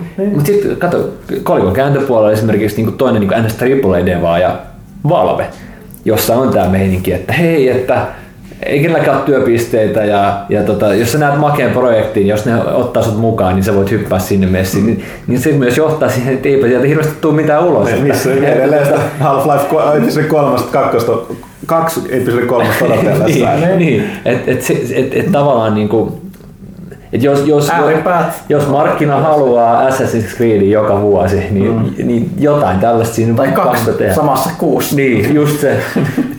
Että se on kyllä se on hurja maailma kyllä. Mut sit palatakseni vielä tuohon nimenomaan tuohon Steamiin. Tuohon Masterplanin juttuun, niin on nimenomaan yksi mikä on kans, varsinkin me ollaan näiden, kun nykypäivänä on näitä itsenäisiä kustantajia aika paljon, vaikka tiimitkin voi olla isompia India, niin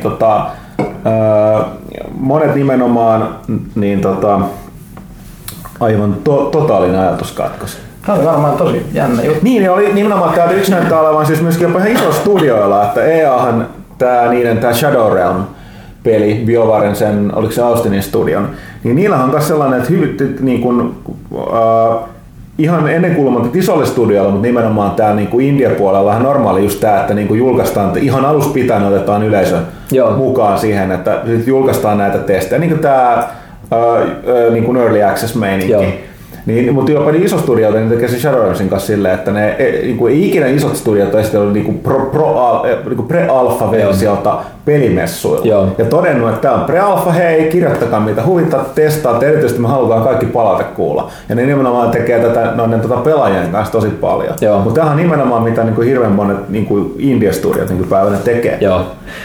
Maailma on muuttunut tuossa aika paljon ja me ollaan niin kuin Masterplan on ollut Shark Punchille, niinku, se lähti tavallaan, niinku, ei nyt harrasteprojektista, mutta sellaisesta niinku pilotista, että hei, me oltiin just 4 vuotta osa Disney ja tehtiin niinku Disneylle suljettujen ovien takana juttu, että kukaan ei ikinä tiedä mitä me tehdään ja me ollaan vähän pihalla, että mihin pelimaailma on mennyt ja HTML5 ja tekkin enää niin hottipaikka, nyt se on taas tullut takaisin.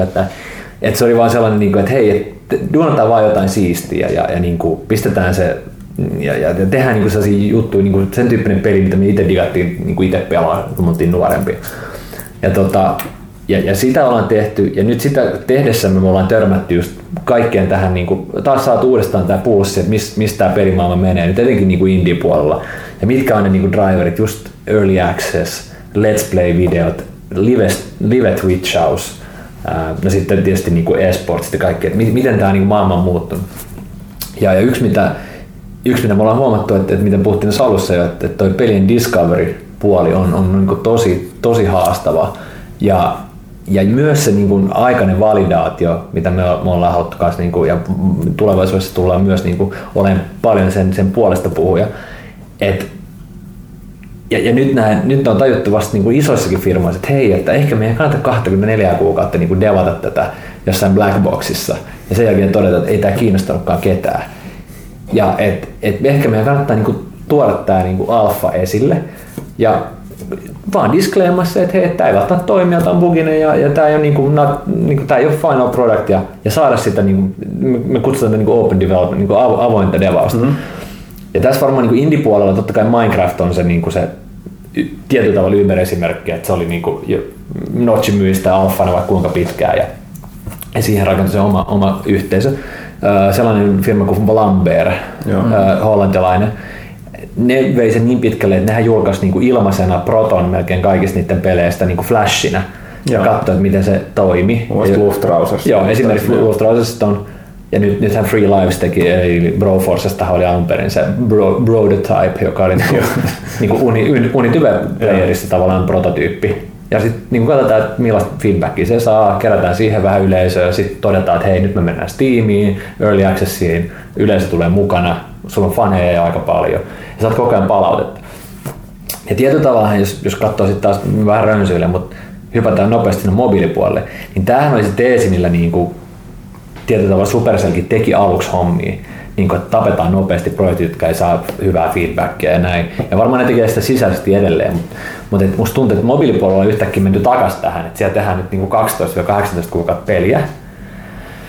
Jos katsoo, että koska esimerkiksi tiettyjä suomalaisiakin mobiilifirmoja perustettaa, koska peli tulee ulos, niin siinä rupeaa olemaan suht iso gäppi. Ja sitten menee siihen niin sanottuun geobetaan, eli siihen soft launchiin jonnekin uuteen selantiin ja sitten sieltä saadaan dataa, mutta se mikä musta on tärkeää ymmärtää, että ei se peli oikeasti enää hirveästi muutu sit sen soft launchin, että sä voit vaan twiikkailla asioita, sä voit ehkä monetisaatio twiikkailla, ehkä sä voit vähän laittaa, Blue Beach muuttui jonkun verran esimerkiksi ulkoasu sen soft launchin aikana ja muuta, mutta se core gameplay on se core gameplay, jos se toimi, niin se soft launch kertoo sulle sit tavallaan liian myöhään, että ei helvetti, että eihän tää nyt tämä ei niinku oikeasti stikkaa.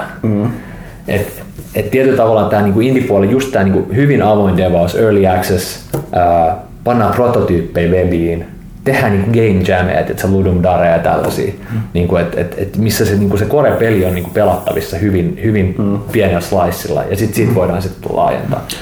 Tuossahan on selkeästi haaste toki sit se, että niinku design by committee on niinku kaikista pahin, mitä voi tehdä.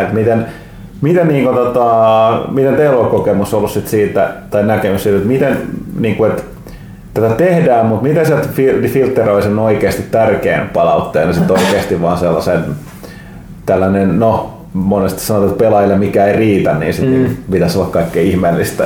No me ollaan oltu onnekkaita siinä, ja voi olla, että Early Access ajaa myös siihen, että kun ihmiset ostaa jo sen pelin alfan ja on siinä, niin tavallaan niillä on niinku tietynlainen sitoutuneisuus siihen, että ne haluaa antaa oikeat feedbackia. Että jos se olisi vaan niinku ilmanen niinku alfa, johon sitten tulisi random feedbackia, niin siellä voisi olla enemmän sitä niinku loot-trollausta.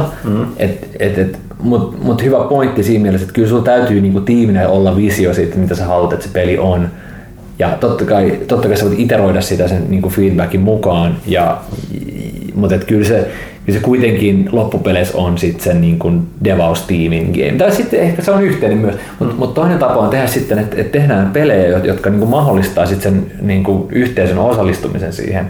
Esimerkiksi niin modityökalujen kautta vahvemmin tai level-editorien kautta. Ja tämä on musta selkeä, mitä nyt moni Early Access-peli on tehnyt Steamissä. Steam Workshopin kautta. Exactly, just näin. Eli avataan sitä mahdollisuutta, että sulla voi olla joku core niin kuin, ja se voi olla aika lyhytkin. Se voi olla tyyli, että okei, tämä niinku meidän varsinainen peli kestää niinku 4-5 tuntia, missä on vähän niinku juonta ja joku niinku narratiivinen struktuuri ympärillä. Ja sitten siinä on replayability. Mutta sitten nämä kaikki core-mekaniikat ja nämä asiat niin on sun käytettävissä sit siihen, miten ikinä sä haluat tehdä sit sille. Ja siellähän on mekanismit, mä en tiedä kuinka paljon sitä on käytetty, mutta siellä on mekanismit siihen, että sähän voit itse asiassa antaa yhteisön myydä modeja ja lisäsisältöä. No se on se Valven oma Team Fortress ja Dota on parhaita esimerkkejä, ihmiset ostaa niitä hattuja ja muutamia, jotka tuottaa ihan käsittämättömiin määrin rahaa. Mä en siis en koskaan tajua, että miten ihmiset voi ostaa niin isolla rahalla virtuaalisia hattuja, mutta kyllä ne ostaa. Mutta säkin ostanut virtuaalisen rahalla avaruusaluksia Star Trek Onlineissa. No avaruusalukset ei ole hattuja, kyllä jumala. Tämä on tärkeä ero, mutta siis se on hirveän hyvä. Sitten toisaalta niin kuitenkin näkee, että jopa niin kyllä sit Early Accessissa on niin omat riskinsä, että ei sekään niin vuorovamma.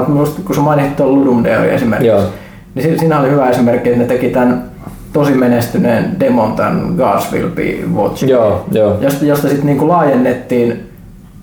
Se oli tällainen, että pelaaja luotsaa joku 7 tyyppiä tämmöisellä yhdellä ruudulla haaksirikkosi planeetalla, jossa ruoka loppuu, kylmä tulee ja sudet syö. Ja sitten ajattelin, että tämä on hyvä konsepti, laajennetaan tästä peliä, mutta sitten varsinaisesta pelistä ei itse tykännyt juuri kukaan. Se on jännä. Ja sitten toisaalta se toinen riski on se, että sitten se jotenkin kehitys meneekin pieleen ja peli jää kesken, mistä nyt ihmiset on alkanut olla vähän epäluuloisempia. Double Finellahan kävi tämä peli just. Ja sitten Clan. Ja isotkin nimet voivat pettää mikään. Joo, ja siis niin kuin, kuten sanottu, pelikehitys ja softakehitys on aina riski, ja siellä voi tulla niin kuin erinäköisiä juttuja vastaan. Ja siis onhan siellä todennäköisesti ihan suoria niin kuin huijauksia. No siis onhan näitä esimerkiksi DayZ-klooneja ja joo. muita. Ihan bukeisia paskoja. Myydään siis ihan, ei päivitetä, siis myydään jotain käsittämättömän hintaista free-to-play-sisältöä niin sen lisäksi, että sä et herää henkiin. Jos tapetaan, niin sä herät henkiin 24 tunnin päästä, paitsi jos maksat meille. Se on ihan kauheeta oikeasti, miten kyynistä se meno on siellä. Mut kai pelaajia vaan opiteltavaa sit filtteröimään ne jotenkin. Joo. Joo, ja sit myös devaajien täytyy niinku ymmärtää, että se early access on sit niinku oikeesti, sen pitää olla aika avointa sen devauksen. Et tavallaan, et sun pitää jo niinku, ja me uskotaan, että siitä on hyötyä, että sä niinku jaat screenshotteja, giffejä, videoita. Ei voi hävitä kuukausiksi ja sit kerromat mitään. Just näin. Mutta taas sit kolikon kääntöpuolella, pelaajilla on monesti tosi epärealistiset odotukset siitä, että kuinka nopeasti niin devaaminen etenee. Niin kuin esimerkiksi mekin ollaan mietitty, että itse asiassa tänään olisi tarkoitus deployaa niin kuin Early Access Buildi 3, joka on siis toinen varsinainen isompi update. 2 viikon välein me ollaan luvattu, mikä nyt jälkikäteen ajatellen, niin en tiedä, oliko fiksua. Ja voi olla, että me pidätetään oikeus muuttaa sitä tarvittaessa. Mutta just siellä oli yksi kaveri ihan siis asiallista kommentoja, mutta vähän sille siis hän oli itse pettynyt siihen, että no kun tässä tulee vaan tällaisia niin kuin pieniä level-parannuksia ja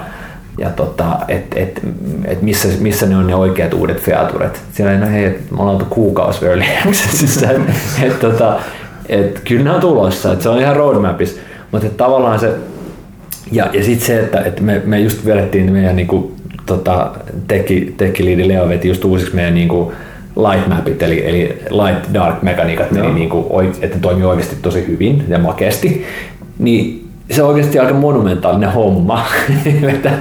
Mutta sitten se nyt se sitten on niinku oikeasti pimeää, että olipa nyt iso feature.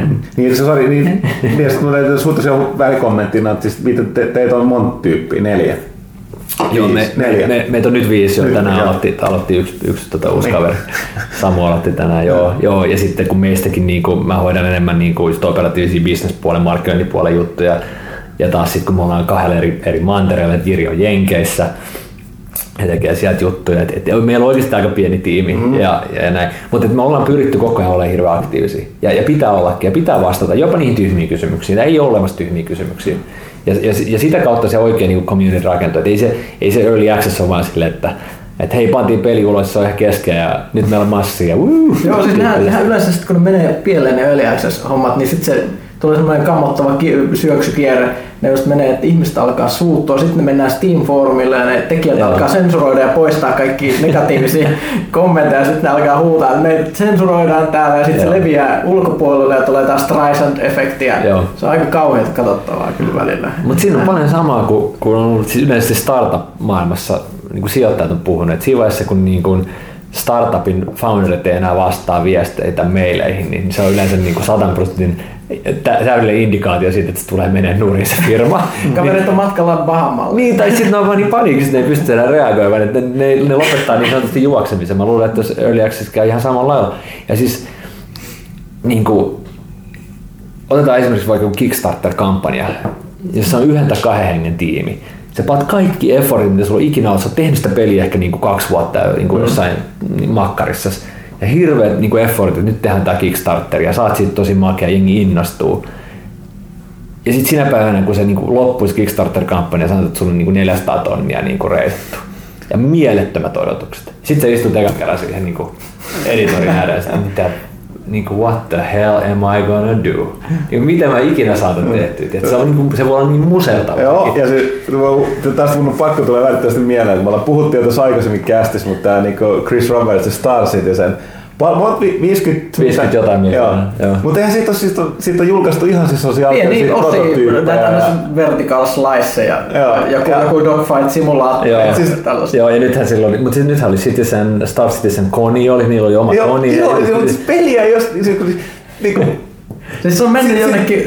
Siis mäkin pidän avaruusaluksista. Peli vaikuttaa, että se on tosi hieno, mutta siis se on ihan hullu. Me keskusteltiin tästä muiden devaajien kanssa annoin, että tää on just se peli, tiedätkö, kun meidän ikästä oli pieniä ja kun oli joku TIE Fighter tai joku. Joka kaikki halusi tehdä niin, varmasti. Ja kaikki keskustelut, tiedätkö, koulupihan, mieti jos siinä TIE Fighters voisi hyppää pois sieltä aluksesta ja sitten kävellä siellä ympäriinsä ja vähän ammuskella. Tää on just se niin kuin kaikkien unelma peli. Ja siis sitä peliä on oikeasti yritetty aikaisemmin. Siis Derek Smart yritti tehdä Battlecruiser-universumiin, jossa sä voisit tehdä nämä kaikki asiat. Ja kaikkihan tietää, miten sen kanssa käy. Feilas totaalisesti. Kaveri, joka nimitti itse asiassa Supreme Commanderiksi, mikä oli muuttunut. Mutta tuossa on niinku... Mä oikeasti toivon, että se saa sen pelin ulos ja se on niinku semi-hyvä, koska tuossa on sellainenkin niinku riski, että se saattaa viedä aika paljon pohjaa tältä koko niinku mallilta, mikä musta on ihan toimiva, sitä kautta on saatu ihan hyviä tuotteita ulos. Mm. Ja sellaisia rahoitettuja sellaisia pelejä, mitä ei ikinä muuta rahoitettu, Wasteland 2 esimerkiksi. Mm. Niin mun tämän vuoden suosikkipeli tähän mennessä Divinity Original Sin, joka on siis Early Access, joka kanssa tuotettu, ne hirveästi viilas sitä siis se Studio Pomo muun muassa kertoi siitä, että kuinka sielläkin niin oli vaikea miettiä, että milloin on ollut tarpeeksi kauan Early Access siitä, että, niin kuin, että muut rahoittajat alkaa sanoa, että pelin pitäisi vähän niin kuin tulla pihalle. Fanit sanoo, että no me pitäisi vähän vielä viilata ja niin maailmassa puristuksessa sitten. On, totta kai. Samalla lailla siinä on kuin mistähän se muussa, että paineet tulee joka paikasta, mutta se on, kun nämä eri just Early Access, Kickstarter, nämä uudet rahoitusmallit on mahdollistanut näiden pelien julkaisemisen, niin olisi se sääli, että jos tuet on niin kuin potentiaalinen niin kuin megafloppi, että se sitten veisi niin kuin, että yhtäkkiä, koska ihmiset on niin tietyllä tavalla kanssa lauma-eläimiä, että ne, sit kun tulee joku tollainen niin kuin yksi feili, niin sitten kaikki, joo, mä tiesin alusta lähteä, että tämä on ihan huijausta. Tuosta niitä oli puhetta, että mä luin just tilastot, että näyttää siltä, että Kickstarterin niin kuin peliprojektit, niin sekä projektien määrä että rahoituksen määrä puolittuu tänä viime vuoteen nähden. Ja siinä syynä oli just, että yksi oli se, mikä on normaali, tavallaan se uutuuden viehätys on kadonnut. Ja toinen on sitten se, että on ollut sen verran korkean profiilin noita epäonnistumisia. Ja sitten viimeinen oli se tavallaan toi...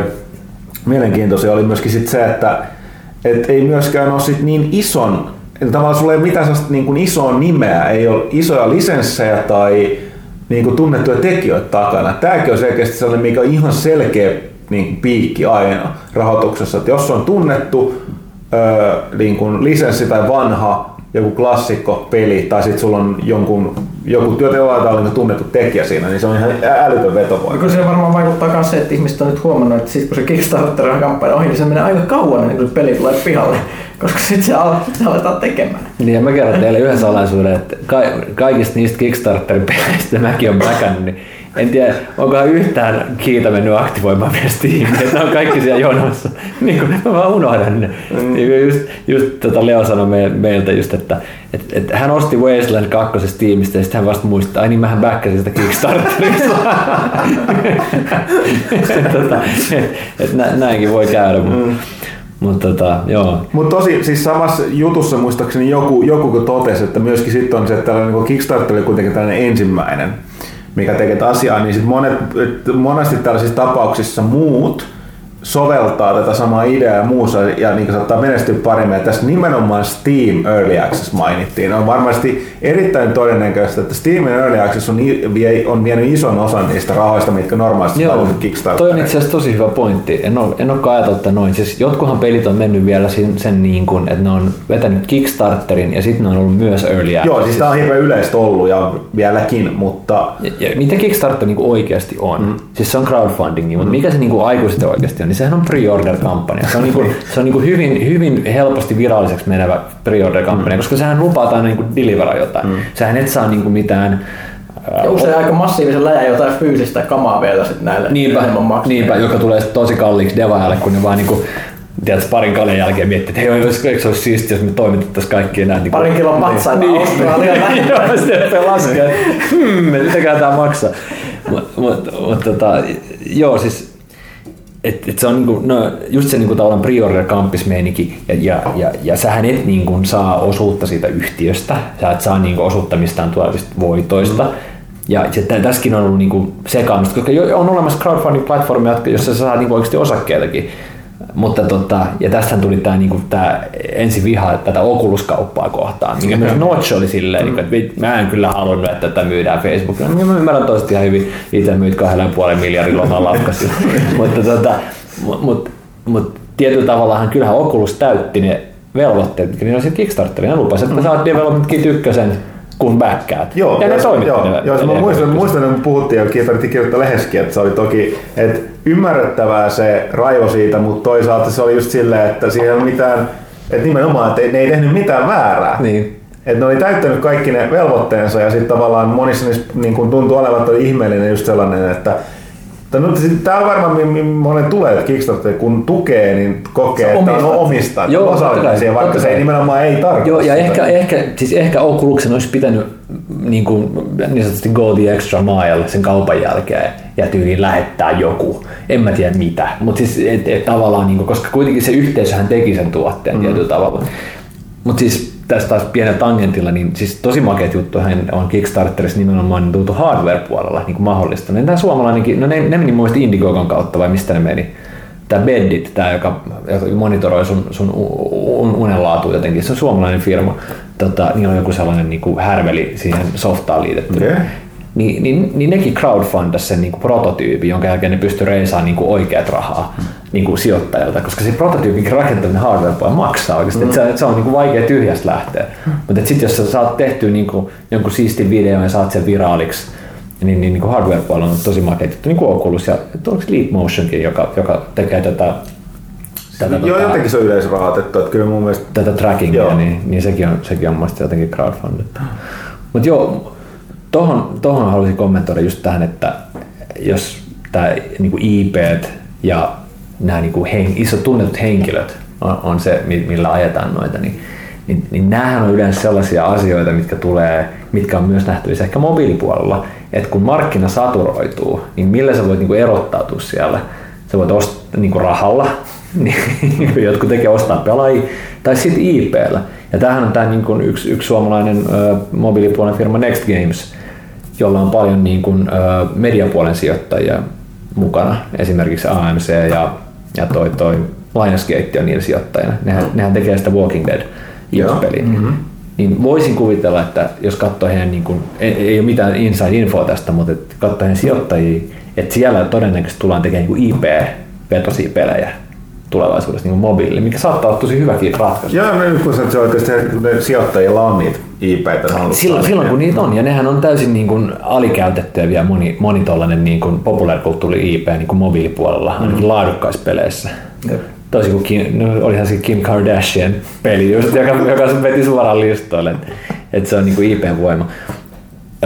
Lambert's tuli sanoa indie-puolelle, että ne on ruvennut tekemään noita pelejä vähän niin kuin leffoja tehdään. Ja mä näen, että toikin on yksi trendi, mikä varmaan tulee kasvaa. Eli leffothan rakennetaan silleen monesti, että siis sinnehän kerätään niin kuin dream team, tai ketä saadaan tyyliin budjettiin, että mä halutaan tää ohjaaja, mä halutaan nää, ohjaaja haluaa ton näyttelijä ja se haluaa ton sen hovikuvaajan ja tää pankki rahoittaa ja toi kaveri rahoittaa. Ja niistä tehdään jokaisen leffan tähän niin oma yhtiönsä periaatteessa. Ja mä en tiedä, miten ne kauheasti puretaan leffan jälkeen tai sitten kun niin kuin kaikki tuotot on jaettu.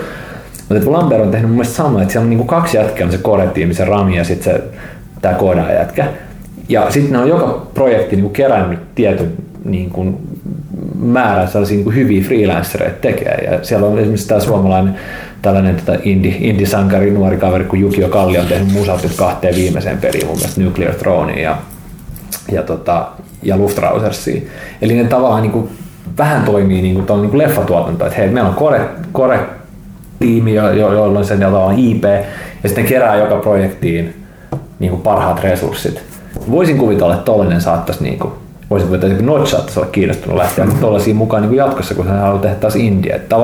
Silloin... Se on vähän se unelma, mitä on puhuttu, että niinku peleistä on puuttunut ns. Out-teori, niin, meininki, eli sanotaan, että okei, nyt tämä on ohjelma. Siis isossa leffoissa on niin kuin Mikami tulee ja muut, mutta tähän sama voisi hyvin toimia just Indiassa. Kyllä. No siis mieti, mutta tavallaan joku Kojima esimerkiksi, niin sehän on niinku out-teoria. No Kojima on vaan silti vaan palkkaduunari Konamilla. En mä tiedä omistaako Konami tai whatever, mutta siis se on silti tavallaan, se on ollut koko uransa duuni, niin kuin japanilaiset yleensä on, mutta se on ollut koko uransa töissä. Tosin mä en tiedä nykyään, koska siis se on kuitenkin, tai siis... Ja nyt se on oma studio. Kojima Production on pitkään käsissä. Ja se on yhtä tärkeää, että minkälainen se Kojiman persoonallisuus on jo tässä vaiheessa ja miten se näyttäytyy. Se kaikki mitä se sanotaan, niin on oleellista. Kyllä. Mutta tavallaan tolleen niin kuin nyt Kojima houkutteli Del Toron tulee mukaan Silent Hill-projektiin, niin oishan se hienoa nähdä esimerkiksi siis näitä heittona, että jossain niinku tyliin Mass Effect-pelissä voisi olla Chris Roberts jollain niinku ohjaajana tyyppiset, tai miten vaan, että kun ne on usein vielä sidottu siihen niinku yhtiöön ja julkaisijaan ja siihen toimikseen. Se olisi kyllä hienoa, tai enemmän saataisiin ihmisiä esille, tai jotain näitä huikeita konsept-artisteja on, mitä siis peleissä on. Niitä ei yleensä niinku tiedetä edes, että nimeltä, vaikka on siis ihan käsittämättömän lahjakkaat maalareita. Ellet se on alalla, niin sä et niinku niitä tunne. Että jos luet artbookeja ja ajankuluksi, niin sieltähän törmää. Se on hienoa, jos ne on. Toisaalta välillä noissa isoissa projekteissa on toki yritetään samaa, että oli tää Kingdoms of Amalur, mikä oli sellainen, että oli silleen, että hei, meillä on RS-aluaattori tekemässä maailman tausta. Joo. Ja sitten ei se mikään niinku oikotia ole. Mutta Salvatore ei ole kyllä pelipiireissä. Ei, mutta se oli kuitenkin se oli kuka tää niinku vanha roolipeliveteraani, niin unohdan tämän nimen. Vanha herra tapasin, erittäin hauska kaveri. Joo, siis kyllä mä tiedän. Lord British. Ei sentään. No Lord British olisi ollut, mutta se lähti avaruuteen. Siis se haaskas sen oman nimensä silloin, kun se teki sen tabula rasan. Ai niin, mä olin unohtanut. Varmaan aika moni muukin, että nyt se tuli takas, siis sieltähän on tulossa se... Takas avaruudesta vihdoin. Niin, näin vaan se takas peleissä. Mitäs tossa oli? Niin, mä olen piti toki sanoa vielä kysyä tästä sitten, että sulla on niin vois kysyä tosta rahoitusmalleista, että nyt on hirveä puhetta, että selkeästi niin kuin me ei viimeksi puhuttu, vaikka se oli sillä ajankohtana, kun oli tarvitsisi puhua sun kanssa silloin, siitä oli just niin Rovio-uutiset, mikä nyt on vähän old news tässä vaiheessa. Mutta nimenomaan niin, minkä jonkin verran Roviosta kirjoitettiin, että, ei niin kuin, että mobiilipuoli on tosi vahvasti siirtynyt siihen free-to-playhin, että siellä ei ole niin kuin premium-pelit ei menesty. Joo. Eli siis tarkoittaa pelejä, jotka niin kuin maksaa jotain, vaan niin kuin, että pitää olla ilmanen ja sitten jollain tapaa niin kuin rahastaa. Eli näin. Hyvin harvat premium-pelit menestyy. Joo. Ja sitten mutta sitten nimenomaan se, että ilmeisesti Roviolla on myöskin se, että ne tavallaan ne pelit on hyviä, hyvän näköisiä, mutta ne ei ole ihan täysin ymmärtänyt sitä, mitä se... Mä oon samaa mieltä, koska mä arvostelin ja pelasin just sen Angry Birds Epicin ja muun, niin se ei ihan toimi niillä se. Mutta tietysti se on surullista niiden kannalta, jos eikä nekään enää voi pyytää sitä 99 senttiä niistä uusista Angry Birds-peleistä. Mutta joka tapauksessa, että se pitää siellä paikkansa. Ja kun ollaan puhuttu, että free-to-play voi tehdä monen eri tapaa, mutta ilmeisesti Indian puolella toisaalta myös edelleen toi niin kuin premium toimii. Joo, siis se riippuu tietysti niin kuin markkinapaikasta. Eli Steamissa kyllä. Ja tekin olette sen verran, osaatte matikkaa, niin miettikää mikä ero on myydä $15 tuotetta versus 99 sentin tuotetta. Niin kuin 15-kertainen niin kuin average revenue per player. Et se on niinku ihan mieletön se ero. Mutta toki se myös johtaa siihen, että eihän nämä indie-pelien niinku volyymit kappaleessa on sielläkin niinku, tiedätkö, suurin osa myy ehkä lifetime kymmeniä tuhansia kappaleita. Et sit tulee sit sielläkin näitä niinku Shovel Knightteja esimerkiksi, joka myi miljoonan niinku nopsaa, ja STL, joka on myynyt ihan sikana ja näin. Ja nehän on ihan niinku, nehän on mielettömiä homeraneja näille, koska ne on monesti pieniä tiimejä, jotka tehnyt tosi pienillä niinku kuluilla. Ja sit jos sä myyt miljoona kappaletta Steamissa $15, niin siinä onkin jo. Tietysti keskihinnat putoaa, koska valtaosa volyymista muuten Steamissa tehdään. Ja tää ei ole mitenkään niinku taas inside juttu, vaan alennuksissa. Näistä on paljon kirjoittu blogeissa. Tämä on aika mielenkiintoista, koska siis nythän on siis Steam on käytännössä niin kuin tietynlainen monopoli, ei nyt ihan täysin, mutta kuitenkin. Ja se tekee isosti alennuksella. Se aika jännästi vertautuu siihen, että siis kirjapuolella on hirveästi puhuttu siitä, että Amazon tappaa kirjallisuuden sillä, että ne myy kirjoja niin halvalla, että kirjailijat ei enää elä. Ja Amazon voi sanella isoille kirjakustantamoille, niin kaikista isoimmille, että millä hinnalla myydään, koska se on niin suuren... Niin luulisin, että niin toki on vähän riskipeleissä, että lopulta kun ihmiset ostaa koko ajan hintoja, kaikki ostetaan alennuksesta, hinnat laskee, että siis pelien tuotot laskee samalla tavalla kuin mobiilipelejä. Niin, siis mä oon lukenut tästä hyvin paljon itsekin tässä vuosien varrella. Mun mielestä on ihan oikeat huolenaiheet on kyllä siinä nimenomaan, minkä takia nimenomaan Steam-alennuksista ollaan niin huolissaan. Kun yksi on se, että siinä, niitä on niin usein, niin viestitään kuluttajille, että älä maksa peleistä niin kuin premium-hintaisista peleistä ikinä sitä täyttä hintaa, koska sä odotat hetkessä tulee alennus. On, ellet sä ole superfani. Niin, jos sä superfani. Ja mulla on kavereita, jotka nykyään siis oikeita hardcore-pelaajia, jotka ostaa kaikki pelinsä Steamin joulualennuksesta ja ne ostaa niitä niin paljon kerralla, että ne voi pelata vuoden eteenpäin sillä samalla. Joo. Ja sitten tähän liittyy nimenomaan, tulee toinen nimenomaan, tai siis tämä liittyy aika suoraan, että tavallaan, että niiden pelien arvo alenee. Ja totta kai aina on olemassa sellainen maaginen alue, missä kun hinta on kohdallaan, niin se myy niin paljon enemmän suhteessa ja kalliimpaan hintaan, että se oikeasti tekee tuntavasti voittoa, mutta siinä on riski, että se laskee niin paljon taas alemmas, että edes se lisääntynyt myynti ei kata sitä tavalla, että se tuottaa silti vähemmän. Sitä on vähän vaikeasti ostaa sitä. Pointti on ollut se, että kun sä myyt tarpeeksi halvalla, niin sun on helvetin vaikea nostaa se hintaa. Ja välittämättä jos et sä myy halvalla, mutta kaikki myy halvalla, niin sun on tosi vaikea myydä kalliimpaa peliä. Jos todetaan, että videopelit onkin vain $5 per kappale. Ja sitten tähän liittyen vielä... Mitä kävi mobiilissa? No just niin. Mut, ja sitten jää nimenomaan aina mahdollisuus, että sitten on pakko tehdä free-to-playtä ja taas myyhtää ne rahat jollain toisella tapaa. Kyllä. Tässä kyllä...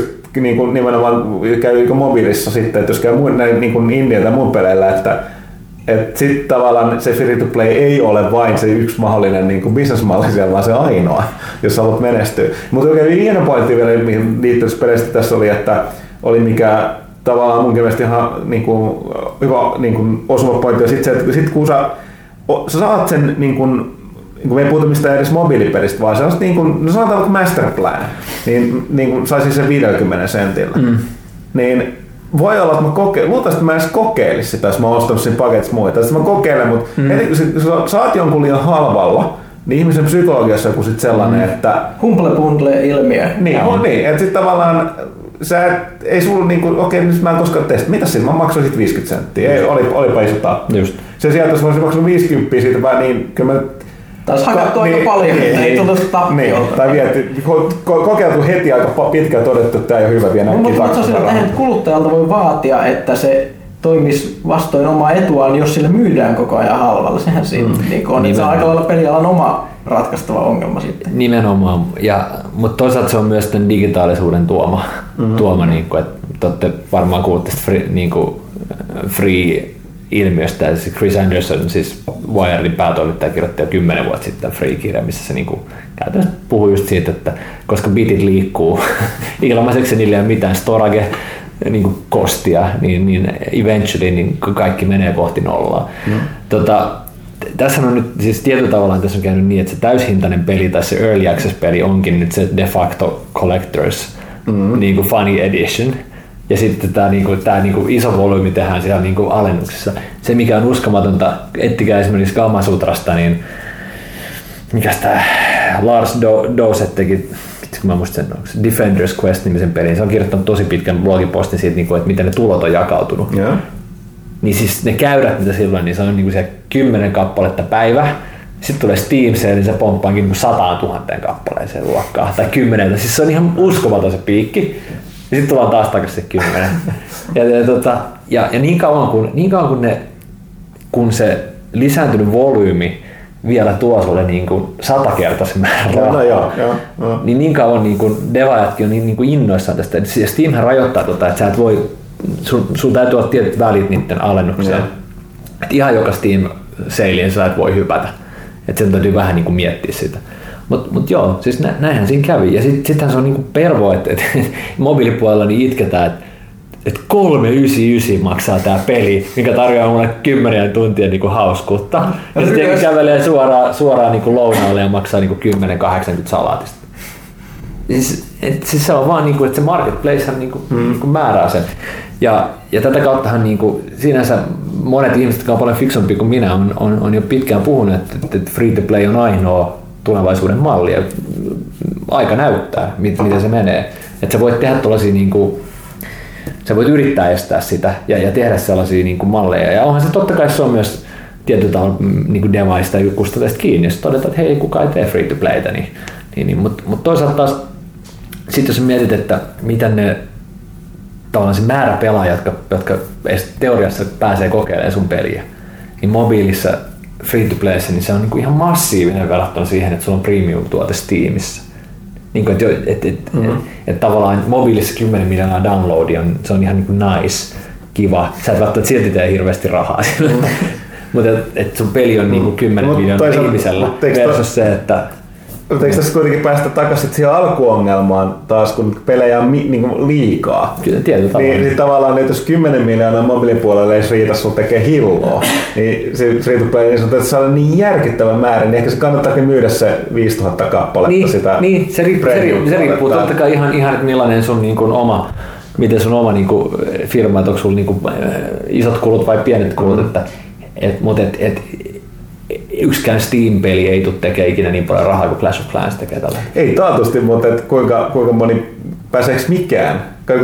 Tässä monet on, mä luin ihan hyvä jutun, missä on just tätä, että tavallaan ehkä perialahan on tosi aina muuttunut tosi nopeasti, mutta viime vuodet on ihan järkyttävä tämä muutos. Se on ollut jopa sellaista muutos, että kun niin kuin nämä edelläkävijät on mennyt ja tullut näitä menestyksiä, niin kuin Rovio ja erityisesti Supercell, joo, niin porukka ei edes reagoida niin nopeasti omillaan, että kun ne tulee sinne, niin sit, niin kun, ne ei ole edes se seuraava aalto, vaan on se seuraava hyökyaalto, että sitten niitä yrittäjiä on monta, kukaan ei pääse, että Vovi on käytetty paljon saman, niin kuin se on esimerkkinä, että ne löysi ensimmäisenä sen jonkun maagisen kombon siinä MMO-peleissä. Joo.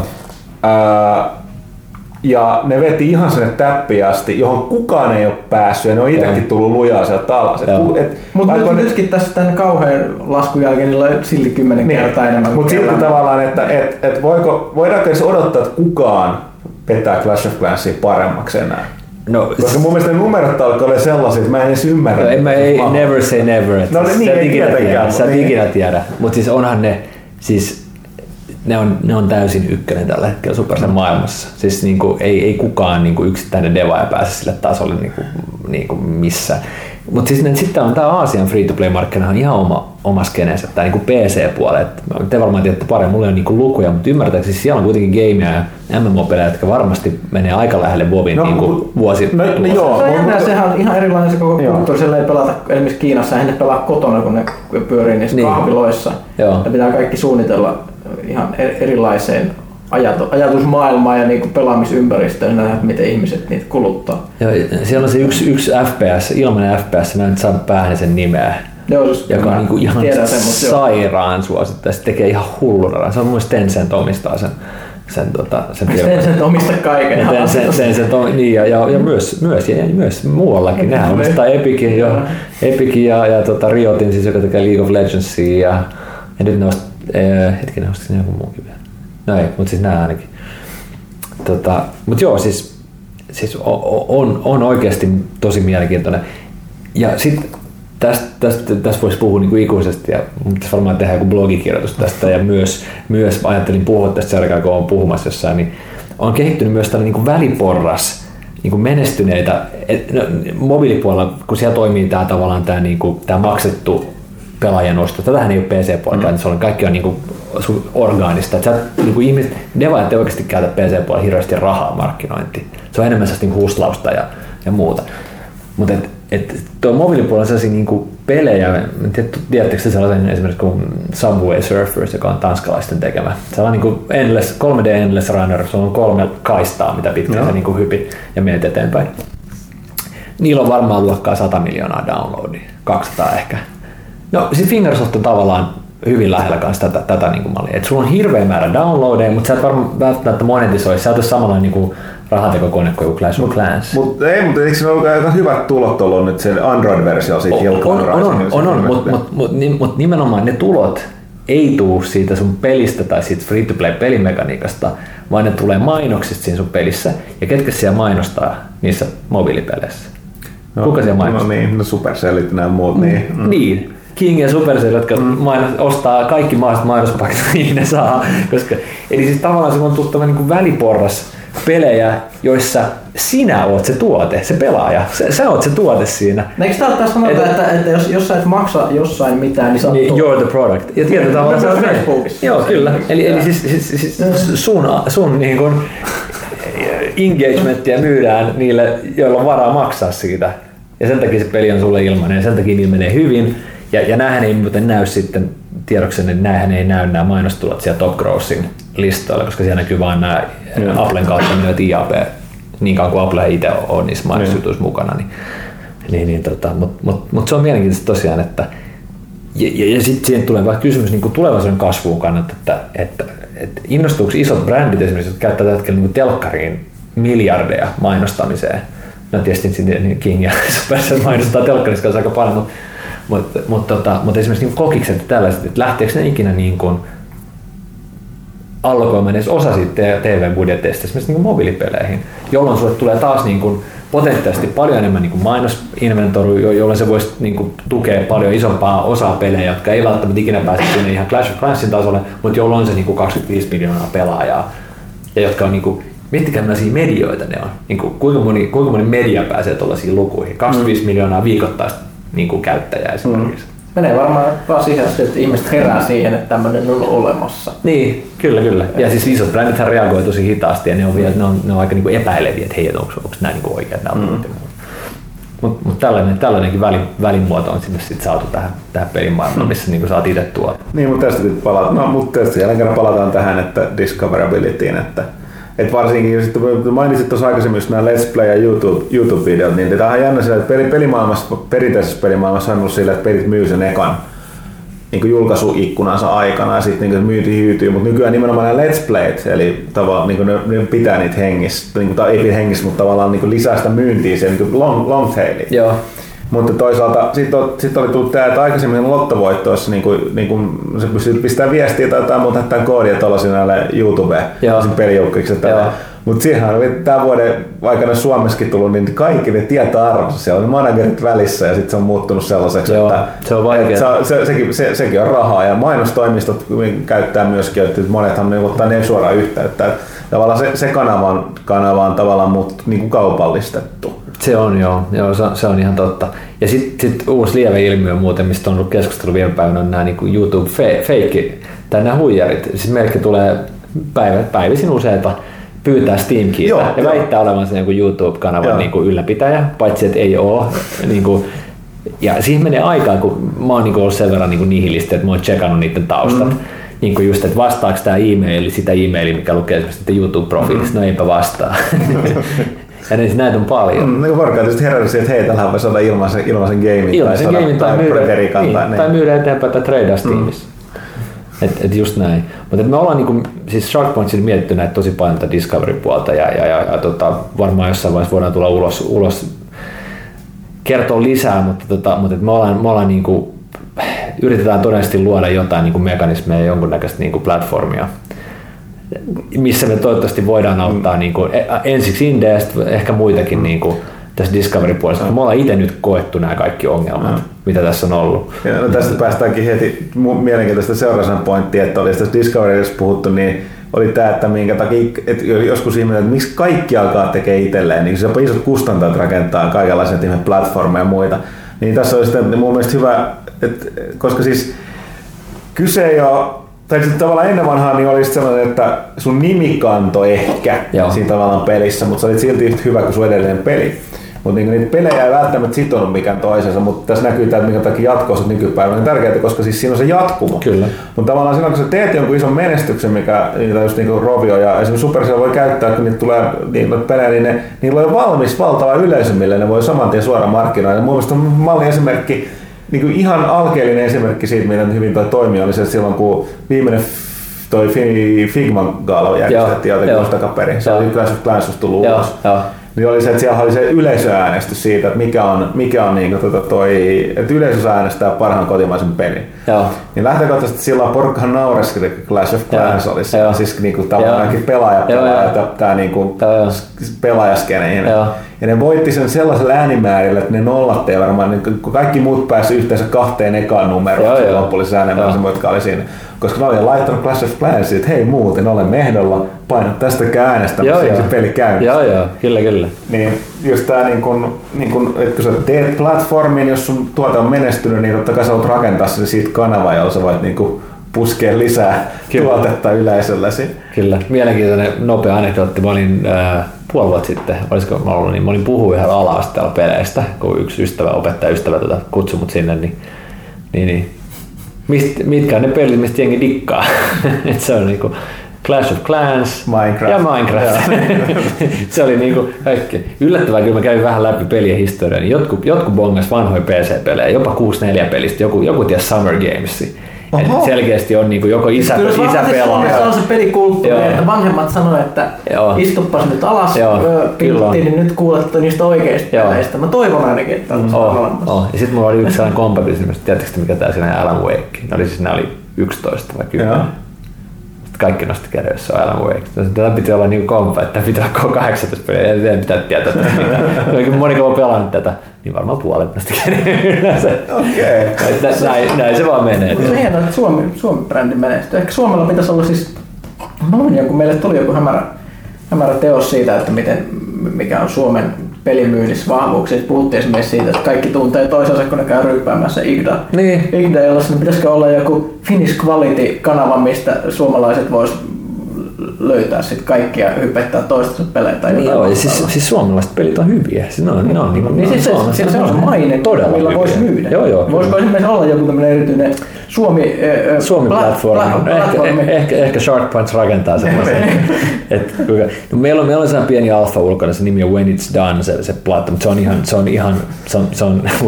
se on ihan kesken www.id.io, jos joku haluaa käydä katsoa, mutta siis se tulee siitä kehittyy vielä tosi paljon. Mutta siis ajatus on se, että pitäisi löytää joku sellainen niin discovery-mekanismi, jossa olisi sekä niin kuin sekä sitä, että yhteisö voisi itse niin tuoda, hei, että olette sitten nähnyt tämän pelin, äänestää ylös alas.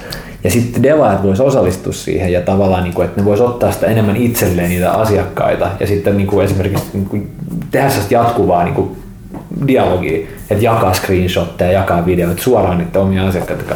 Koska muutenhan tässä on se mahdollisuus tai riski, että kun sä oot devaaja, niin sä et oikeasti tiedä, ketä sun asiakkaat on. Sun platformit kyllä tietää, Steam tietää tarkkaan, että okei. Siis tällä hetkellä eihän me saada listaa esimerkiksi ihmistä, jotka pelaa Masterplan tai onnistuu Masterplan Steamissa. Okay. Ei, sit sellaista ei ole. Minkäänlaista dataa? Ei. Siis me saadaan dataa niin kuin numeroina ja muuten, mutta ellei sulla ole jotain niin kuin vielä, mikä sitoo, ja se on vähän vaikea tehdä PC-puolella, mutta mobiilipuolellahan monesti sä saat jonkun edun, jossa connect to Facebook, jolloin ne saa susta jotain. No niin, mä olin toisaalta sanomassa, että tää on varmasti itse asiassa juuri helvetin iso kehus tiimille ja PClle. On varmaan, on. Porukkaa tosi penseen, niin kyllä mä luottaa tietoja. On, mutta Steam kyllä tietää. Ja Steamhän markkinoi sua sitten muilla pelejä sun niin kuin ostokäyttäytymisen myötä. Mutta se on ongelma just tavallaan, niinku, että devaaja helposti sit jää vaan, niinku, että sä vaan teet yksittäistä sisältöä tähän ja tämä platformi kerää nämä pitkän ajan hedelmät ja sä oot vaan niinku yksi niinku, tavallaan osa vaan sitä arvoketjua ja musta niinku, pitäisi löytää sellaisia malleja, missä enemmän niinku devaajat olisi suoraan yhteydessä asiakkaisiin. Mutta onhan siellä foorumit ja muut ja sitä kauttahan myös ollaan. Pitäisikö tähän väliin ottaa näitä kysymyksiä? Joo, otetaan yksi vielä. Hei, yksi mielenkiintoinen juttu vielä tuosta niin indie-puolesta on se, että mistä ei keskusteltu, voidaanko sitä seuraavan kerran, että toi multiplatformhan on kanssa tää, niin selkeästi nyt indie-juttu. Eli jos lasket sen, että kuinka monelle platalle joku Hotline Miamikin on jo ilmestynyt, että ei ole varmaan hirveän monta enää niin gaming-platformia, se ei olisi tullut. Ja siis se on tapa kanssa niin niiden kerää tavallaan sitä long tail-tuloa ja jakaa riskiä. Ja ne ilmeisesti menestyy ihan suht hyvin kuitenkin, niin että aina löytyy uutta yleisöä niiltä platformeilta, missä ne ei ole ennen ollut. Ja PPC tuntuu siirtyvän tosi luontevasti PS4 esimerkiksi. Se on, joo, ja Sony on ollut tosi positiivinen Indiet kohtaan, mikä on niin kuin hieno homma.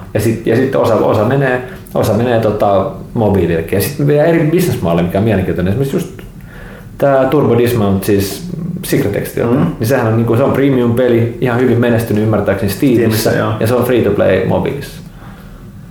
En tiedä, onko ihan sama sisältö. Mutta toi on taas sitten kyllä mun mielestä nimenomaan, kun tällä vanhana HC-pelaajana, niin mä oon tosi allerginen huonosti tehdyllä free-to-playlle, mutta hyvä ei haittaa. Ja siinä on selkeästi sit tiedetty, että mitä se tehdään, se muutos siinä. Kyllä. Mut joo, mulla ei tässä joku kommentti, mutta se on niin paljon vahva asia, että unohdin kokonaan, mutta otetaan näitä jotain kysymyksiä tullut. Mä aloitan tästä Jonpelta, koska se itse asiassa sanoi, että sä oot tosiaan Sharputsin operatiivinen johtaja näin suomeksi, niin Jonpelta kysyi, että koska olen vähäälinen ihminen, eikö googletta, niin mitä tarkoittaa operatiivinen johtaja ja mitä tämä johtaja tekee? Tietysti tämä viiden ihmisen firma, niin joo, aika monta asiaa. Joo, yleensäkin nämä niin tittelit on just sellaisia, että niillä on mitään merkitystä. Siis joka paikka höylää varmaan aika lähelle tosiasiaa ton kokoisessa firmassa ja muutenkin, että operaatioitahan on niin kuin sitten tällä niin kuin kaupallisesti teoreettisesti niin markkinoinnit ja myynnit ja jakelut ja osittain myös niin kuin taloushallinnat ja tällaiset, että enemmän mun niin kuin osaaminen on sillä puolella, vaikka itse onkin gameri, mutta en mä hirveästi niin kuin ole sitten tekemässä luovia päätöksiä esimerkiksi masterplanin ja muun suhteen, että tällainen yleismies Jantunen, joka pitää huolta siitä, että firma menee eteenpäin ja ihmisillä on hyvä olla ja sitten, että me saadaan mahdollisimman paljon kanssa näkyvyyttä, mutta sitten varmaan niin kun kasvamme tästä, niin tulee muitakin ihmisiä tekemään näitä samoja asioita, että katsotaan sitten siinä vaiheessa varmaan titteitkin vaihtuu. Okei, no sitten itse asiassa tuohon liittyen, niin Jompen toinen kysymys on, mitä on tullut viime aikoina pelailtua? No, päästäänkö tästä tähän? Päästään. Mistä me ollaan puhuttu tässä Pyykkäsen lempipeli, eli Destiny. Joo. No toki tietysti niinku, joo, nykyisen ammatin ja yhtiön niinku, bisneksen osalta niin on pelannut tosi paljon PC-indie-puolta, etenkin early access-pelejä myös niinku, ihan research-mielessä ja muutenkin. Ja siis siellä on tosi hyviä tuotteita. Mun tämän hetken suosikin sillä puolella on tällainen kuin Halfway. Steamista, se on myös top-down taktinen shooteri, Doorkicker, se on tosi hyvä, se on vähän niin kuin Masterplan, mutta vaan SWAT-tiimin. SWAT-tiimi, ja sitten tietysti niin kuin vanha kesto suosikin indie-pelejä, mitä jaksaa pelaa, Papers, Please jaksaa pelaa tosi hyvin. Ja sitten tämä mahtava peli, tämä Kentucky Route Zero, todella tällainen tunnelmallinen. Tosi hämärä. Bluegrass. joo, just tällaista vanhaa country bluegrassia ja mielettömän hieno game. Mut sitten tosiaan sai viimeinkin hommattua PS4, on tosi innoissani taas siitäkin, se on hieno laite. Ja sitten totta kai launch day, niin Destiny pantiin lataukseen, koska jotenkin ei ole pitkään aikaa edes sellaista, että nyt pitää saada joku launch-päivänä, mutta siitä pelistä oli kyllä sellainen. Sitä on tullut pelattua, en ole ihan yhtä paljon takonut kuin ilmeisesti te olette takonut, mutta onko mä level 16 vai 17? No, ihan hyvin tosiaan. Lähestyt sitä hirveät vaihetta, missä grindia alkaa. Joo, ja siis itse asiassa mä huomaan, että koska mun niin kun, ihmiset, jotka pelaa sitä, niin kuin esimerkiksi te, jotka on niin kuin, jonka kanssa mä periaatteessa voisin sitä pelailla, niin otti sen verran edellä, niin nyt tulee vähän sellainen seinä vastaan, että jaksaks mä nyt oikeasti niin grindaa jotain tiettyjä niin juttuja. Ja siis hauskahan on se, että mä en pelasta sitä storya juuri ollenkaan. Mä en olisi mennyt sinne muuniin vielä. Mä oon vetänyt sitä Old Russia vaan. Siis sitä mä oon pelannut ja mä oon pelannut enimmäkseen niitä, mitkä ne on ne free roaming patrolleja. Ja syy oli mun mielestä hienoimpia asioita, että mä oon pitkään aikaa törmännyt peleissä, oli Loot Cave. Loot Cave oli aivan fantastista. Yhtenä, oliko perjantai-iltana, ennen kuin siitä tuli niin isompi ilmiö, ennen kuin Kotaku edes kirjoitti siitä, niin mä ajauduin sinne mestoille. Ja mä katsoin, siellä oli tyypit päivästymässä. Mä katsoin, mitä nämä jätkät tekee. Ne kaksisten, siinä on kaksi jätkää, snipuriflet kädessä. Ja ne oli silloin varmaan joku level 22 ja mä olin niinku 3 tai 2. Mä olin just aloittanut, että mitä nää duunaa nää jätkät. Nää ammuskelee, siis mä katsoin siinä vielä ja sanoin silleen, että tän on oltava joku juttu, mutta mä en tiedä, ja sitten eihän siinä pelissä kukaan puhu mitään, eikä ne niinku huomioida mua millään lailla. Sitten mä menen siihen niiden keskelle, ota oman snipun, niin rupeaa kanssa ampuu. Ja se on silleen, että okei, sieltä tulee jengi, sitten yhtäkkiä tulee jengi. No mitäköhän nyt tapahtuu? Sitten mä katsoin, että ne lähtee bunny hoppaa kohti sitä luolaa. Sitten mä ajattelin, että onkohan tuo jotain. Sitten me messissä. Sitten mä olin silleen, holy shit! Eka kerran kun kävelisin, mä en edes tajunnut, mä tajusin vasta jälkeenpäin, että mitä kaikkea mä sain sieltä. Mielettömän määrän niitä jotain mega-aseita, tietysti niin omaa leveliin nähden. Sitten mä olisin, että ei jumala, tää on niin siisten ikinä. Ja sit mä sen illan mä siinä kämppäsin. Ja kävin keräilemässä. Ja siinä saa leveliä ihan hirveästi. Ihan sairaasti. Ja sit tää ei selvinnyt mulle, koska mä luulin, että mun pitää olla aktiivinen niin osallistuja tässä. Mut sittenhän mä luin jälkikäteen Kotakusta, että sehän riitti vaan, että sä chillasit siinä. Sä vaan niinku chillaat siinä, niin sä silti saat niinku kaikesta. Mut siinä tuli hienoja, siis makeita juttuja, koska mä olin just aloittanut sen geimi. Niin siinähän tulee se putoa, siinä tulee se eventti aina satunnaisia. Ja siinä tulee ihan hirveä härdelli. Niin se oli siistiä, niin kaksi niinku megajätkää ja meitsi ihan kusessa siinä niinku, sieltä tulee jotain, mitäs mä unohdin niiden vihollisten nimet, mutta sieltä tulee niitä megaviholliset wizardeja ja muita. Ja meitsi ihan hengen hädässä, just jos pysyy hengissä ja sit ihan niinku voittaa fiilistä. Vitsi, tää on siistiä. Se oli sitä vahingossa tullutta sosiaalisuutta, mitä ne mainosti. Mikä hämmentävintä, että se loot cave oli eniten siinä pelissä sitä, missä se sosiaalisuutta tapahtui, ja siksi se poistettiin. Se on täsmälleen oikeassa, ja se oli oikeasti mulle niinku ihan mieletön pettymys. Kun ne, niinku se oli ainoa paikka, missä niinku ihmiset oli tekemissä sillä open worldissa keskenään. Siis senhän saattoi tulla 5-6 äijää, ja sitten ne osoitteli toisiaan, tanssi toisilleen. Teki jotain muussa. Jos joku meni afkiin, jotkut yrittäisi töniä niitä alas jyrkkiä, että ne saisi sitä luuttia muuta. Sehän oli sitä, mitä ne mainosti siitä pelistä. Kyllä, exactly näin. Mitä ei tapahdu kuin raideissa. Ja sitten siis, kun mä ekan kerran tähän törmäsin, ja sitten mä menin heti, siis mä mietin sitä koko seuraava päivä, se oli viikonloppu lauantaina, niin peruslauantai, skidien harrastukset ja muut ja hengailut, ja sitten mä mietin koko päivän, kohta muut menee nukkoon, niin mä menen takas sinne loot gameen. Ja sit mä hyökkäsin sinne. Ja siis päivässä se oli jo muuttunut siihen, että siinä ei ollut enää kaksi jätkää, vaan siinä oli kaikki. Niin siinä oli hirveä kasa jengi ampuu sitten se rocket launcherilla ja muuta. Se oli oikein, että siellä oli yleensä niin joku 6-7 jätkää just pyörimässä. Ja sit se yhtäkkiä loppui, niin se oli tosi iso pettymys mulle ainakin jotenkin. Ihan sama. Siitä tuli hyviä viboja. Siis sä menet sinne luolaan ja siellä kiiltää sinistä ja piileitä ihan hullua. En mä sano ikinä mitään legendaria tai muuta. Mä sain joo. Okei, mä sain yhden joo. Mutta mä sain siitä niin paljon niitä kaikkia muuta, että mä semmoista peruskämäaseistusta. Mulla on ikinä loppunut upgrade-kamat siinä mielessä, että satoja pyssyit tuhottu. Joo, ja sit jännä juttu siinä oli se, että siinä tuli, niin kuin sä sanoit, että sellainen niin kuin emergent social niin kuin pelaaminen. Ja jengi niinku tajus, niinku mäkin ihan noobina, mä tajusin niinku sekunnissa, mistä on kyse. Et siinä tavallaan kenenkään ei tarvitse hirveästi mitään niinku neuvoa, vaan jengi vaan niinku ymmärsi, että okei, this is the name of the game. Ja sitten kun siinä tuli, se oli yllättävän hyvä, kun siinä tuli se eventti, ja sitten siinä tuli se random eventti, mikä tapahtui silloin tällöin. Eli sinne tuli sellainen joku teksti, että viholliset alkaa keskenään. Joo, ja sitten siinä tuli mieletön mylly niiden Fallenia ja Hiven välillä. Ja se oli niinku ihan älytön. Se mähinä. Et siinä oli niinku hyvä meininki.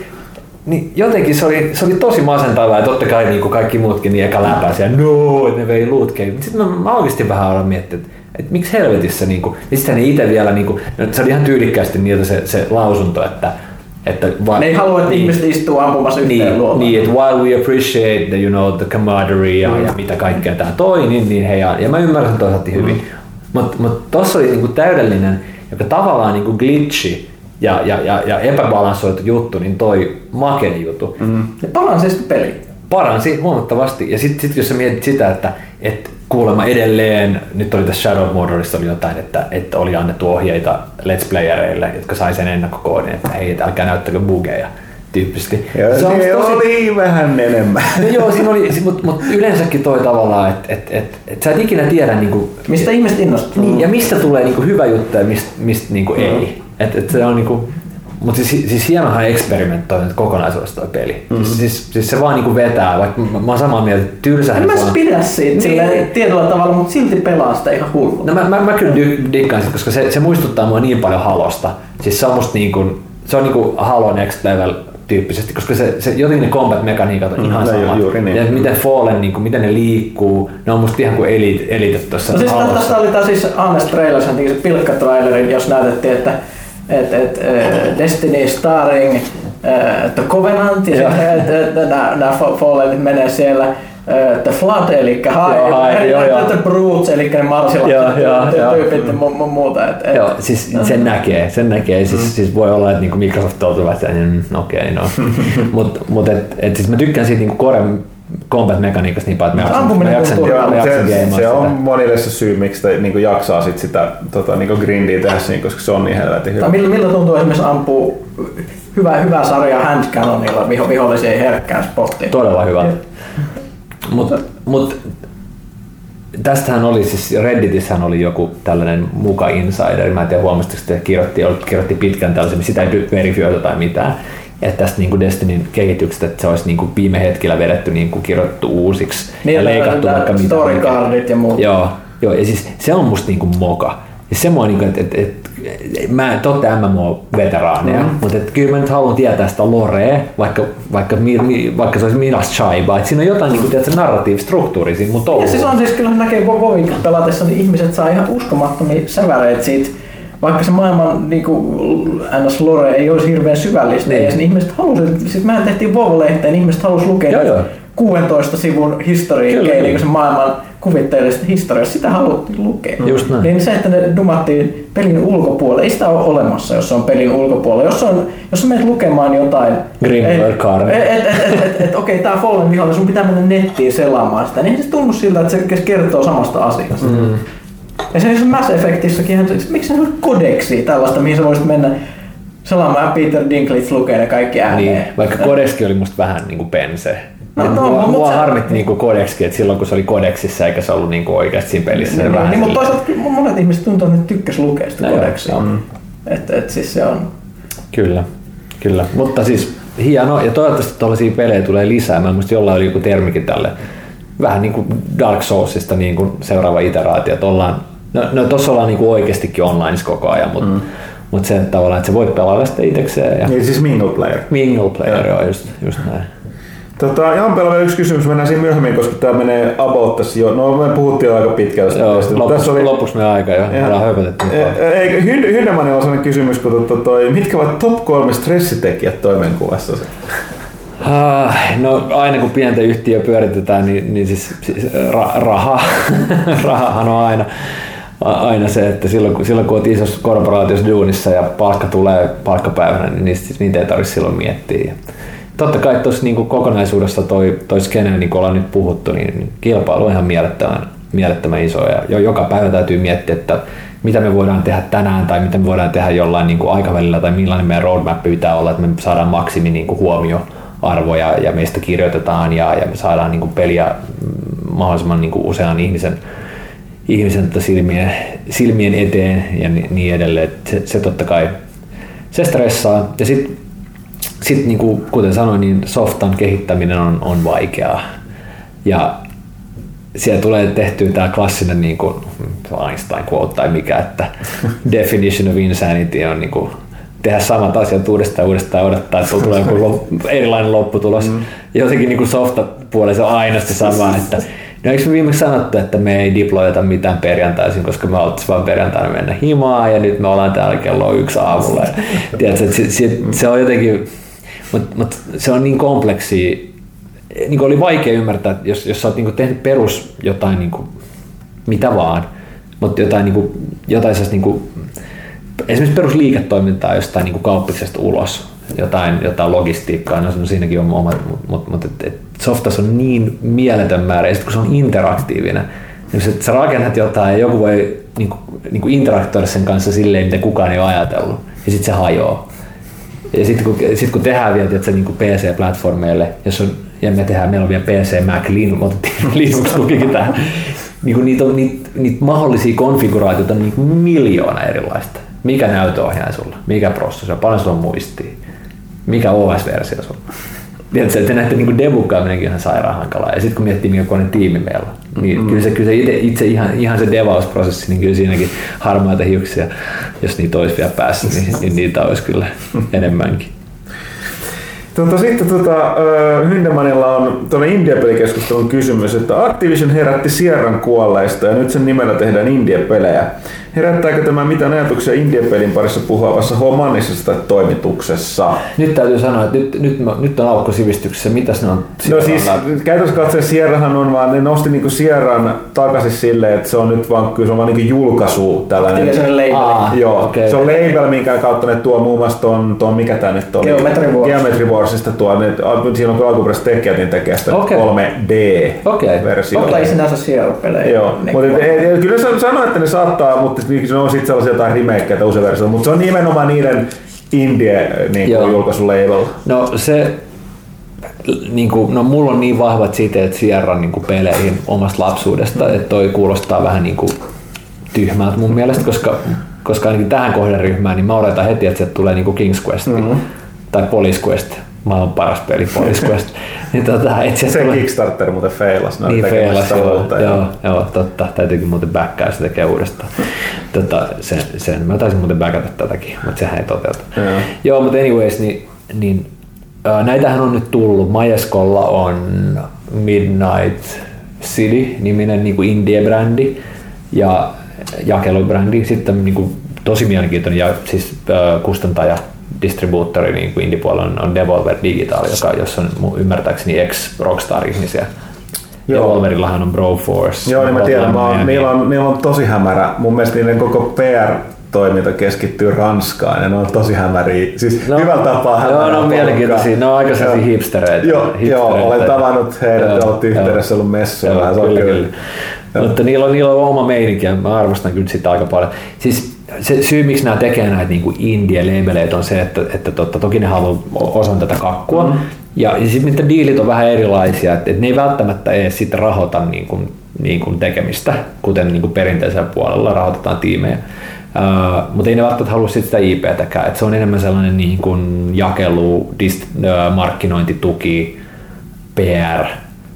Tyyppinen yhteistyö, missä se sitten riippuu diilistä, niin se saattaa olla jollain tulonjaolla tai voi olla, että ne rahoittaa jollain tasoa peliäkin, mutta musta se on oikeasti vaan hyvä, jos näillä on kuitenkin rahaa näillä firmoilla, että jos ne pystyy kanavoimaan niin kuin sellaisia resursseja, mitä välttämättä indie-devaajilla ei itsellä ole, ja antaa sitä niin kuin tukea ja rahaa ja saada, että me saadaan niin mielenkiintoisia pelejä markkinoilla, niin I'm all for it. Totta kai se taas tarkoittaa sitä, että niinku markkinapaikalle tulee taas lisää tarjontaa, että täytyy toivoa, että kysyntä nousee yhtä nopeasti toisella puolella, mutta jos kysytään niinku nimenomaan tätä Sierraa, niin musta se on jännä, että ne on tuonut sillä brändillä, että siellä on joku äijä ehkä vähän arvioinut väärin tai mimmi, mutta joku ihminen arvioinut väärin, että hei, että tämä Sierra oli PC-brändi, että tuodaan tämä, mutta se tuo ainakin mulla niin vahvoja niinku fiiliksiä. Tietynlaisia pelejä. Tietynlaisia pelejä. Mä olen samaa mieltä, että tämä on aina nykypäivänä väliin, kun tehdään jotain, tuodaan joku vanha, tosi vanha brändi tai nimi tai peli takaisin. Sitten se on esimerkiksi ikivanha Super HC-peli,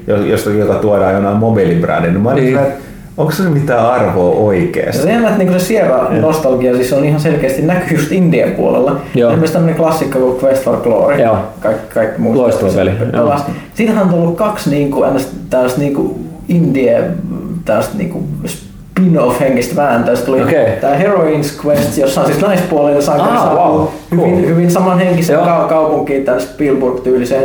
Ja sitten Quest for Infamy, mikä on siis tää kaveri on roisto, eli sä oot joku evil sorcerer tai niinku murtovarastaja ja brigand.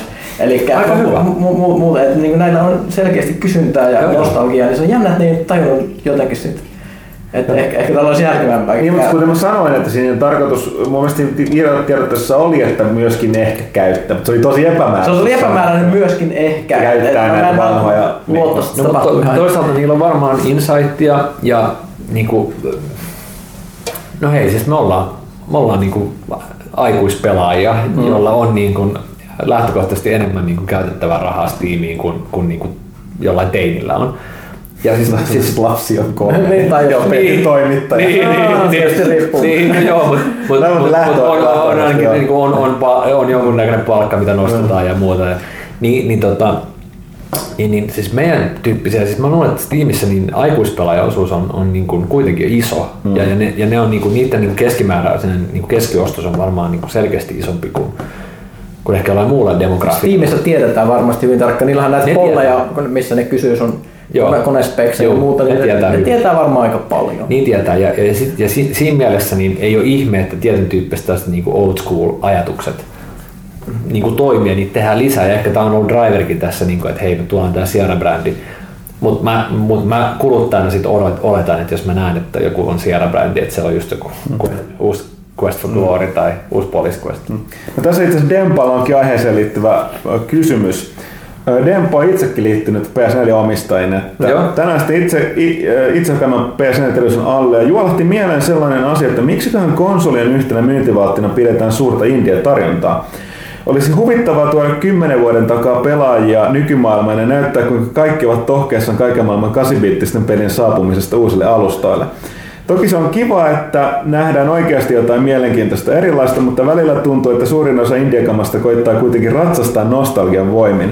Ehkäpä en ole vain perehtynyt peleihin tarpeeksi. Ehkäpä sitten 10 vuoden päästä jengi tekee yksin lentoautotallissaan samanlaista graafista tykitystä, mitä isommat studiot nykypäivänä. Eihän se grafiikka tietenkään ole tärkeää, mutta silti huvittaa, että tehokkaamman laitteen myyntipuheessa on paljolti samanlaista kamaa kuin 4-konsolisukupolvea sitten. No ensinnäkin musta on ihan sairaan hieno juttu, että PS4, niin ne on nostanut, no toisaalta se johtuu varmaan siitä, että tarjonta on vielä suht vähän AAA-puolella, mutta siis siellä Marketplacella niin on niinku, tiedätkö, The Swapper on niinku Assassin's Creedin vieressä siellä niinku näyteikkunassa. Et se on niinku siistiä ja varmaan ne niinku toimiikin ihan hyvin. Sitten toinen on se, että mitä mä näen nyt, mun poika täyttää kohta 7 ja pelaillaan sen kanssa yhdessä jonkun verran, niin tiedätkö, sitä ei niin kuin hirveästi haittaa se, että joku graffa ei ole tiedätkö, parasta niin kuin sitä niin kuin Destiny 3D-kamaa. Se tykkää Minecraftista tosi paljon. Me pelattiin Spelunkyyn viime viikonloppuna, Indie 2D, tosi hauskaa, toimii. Mä luulen, että tietyllä tavalla niin kuin indie-studioiden on vaikea tehdä sitä niin hyvin, että ettei se olisi ehkä vähän kökköä, joku tuollainen niin mega 3D niin kuin game.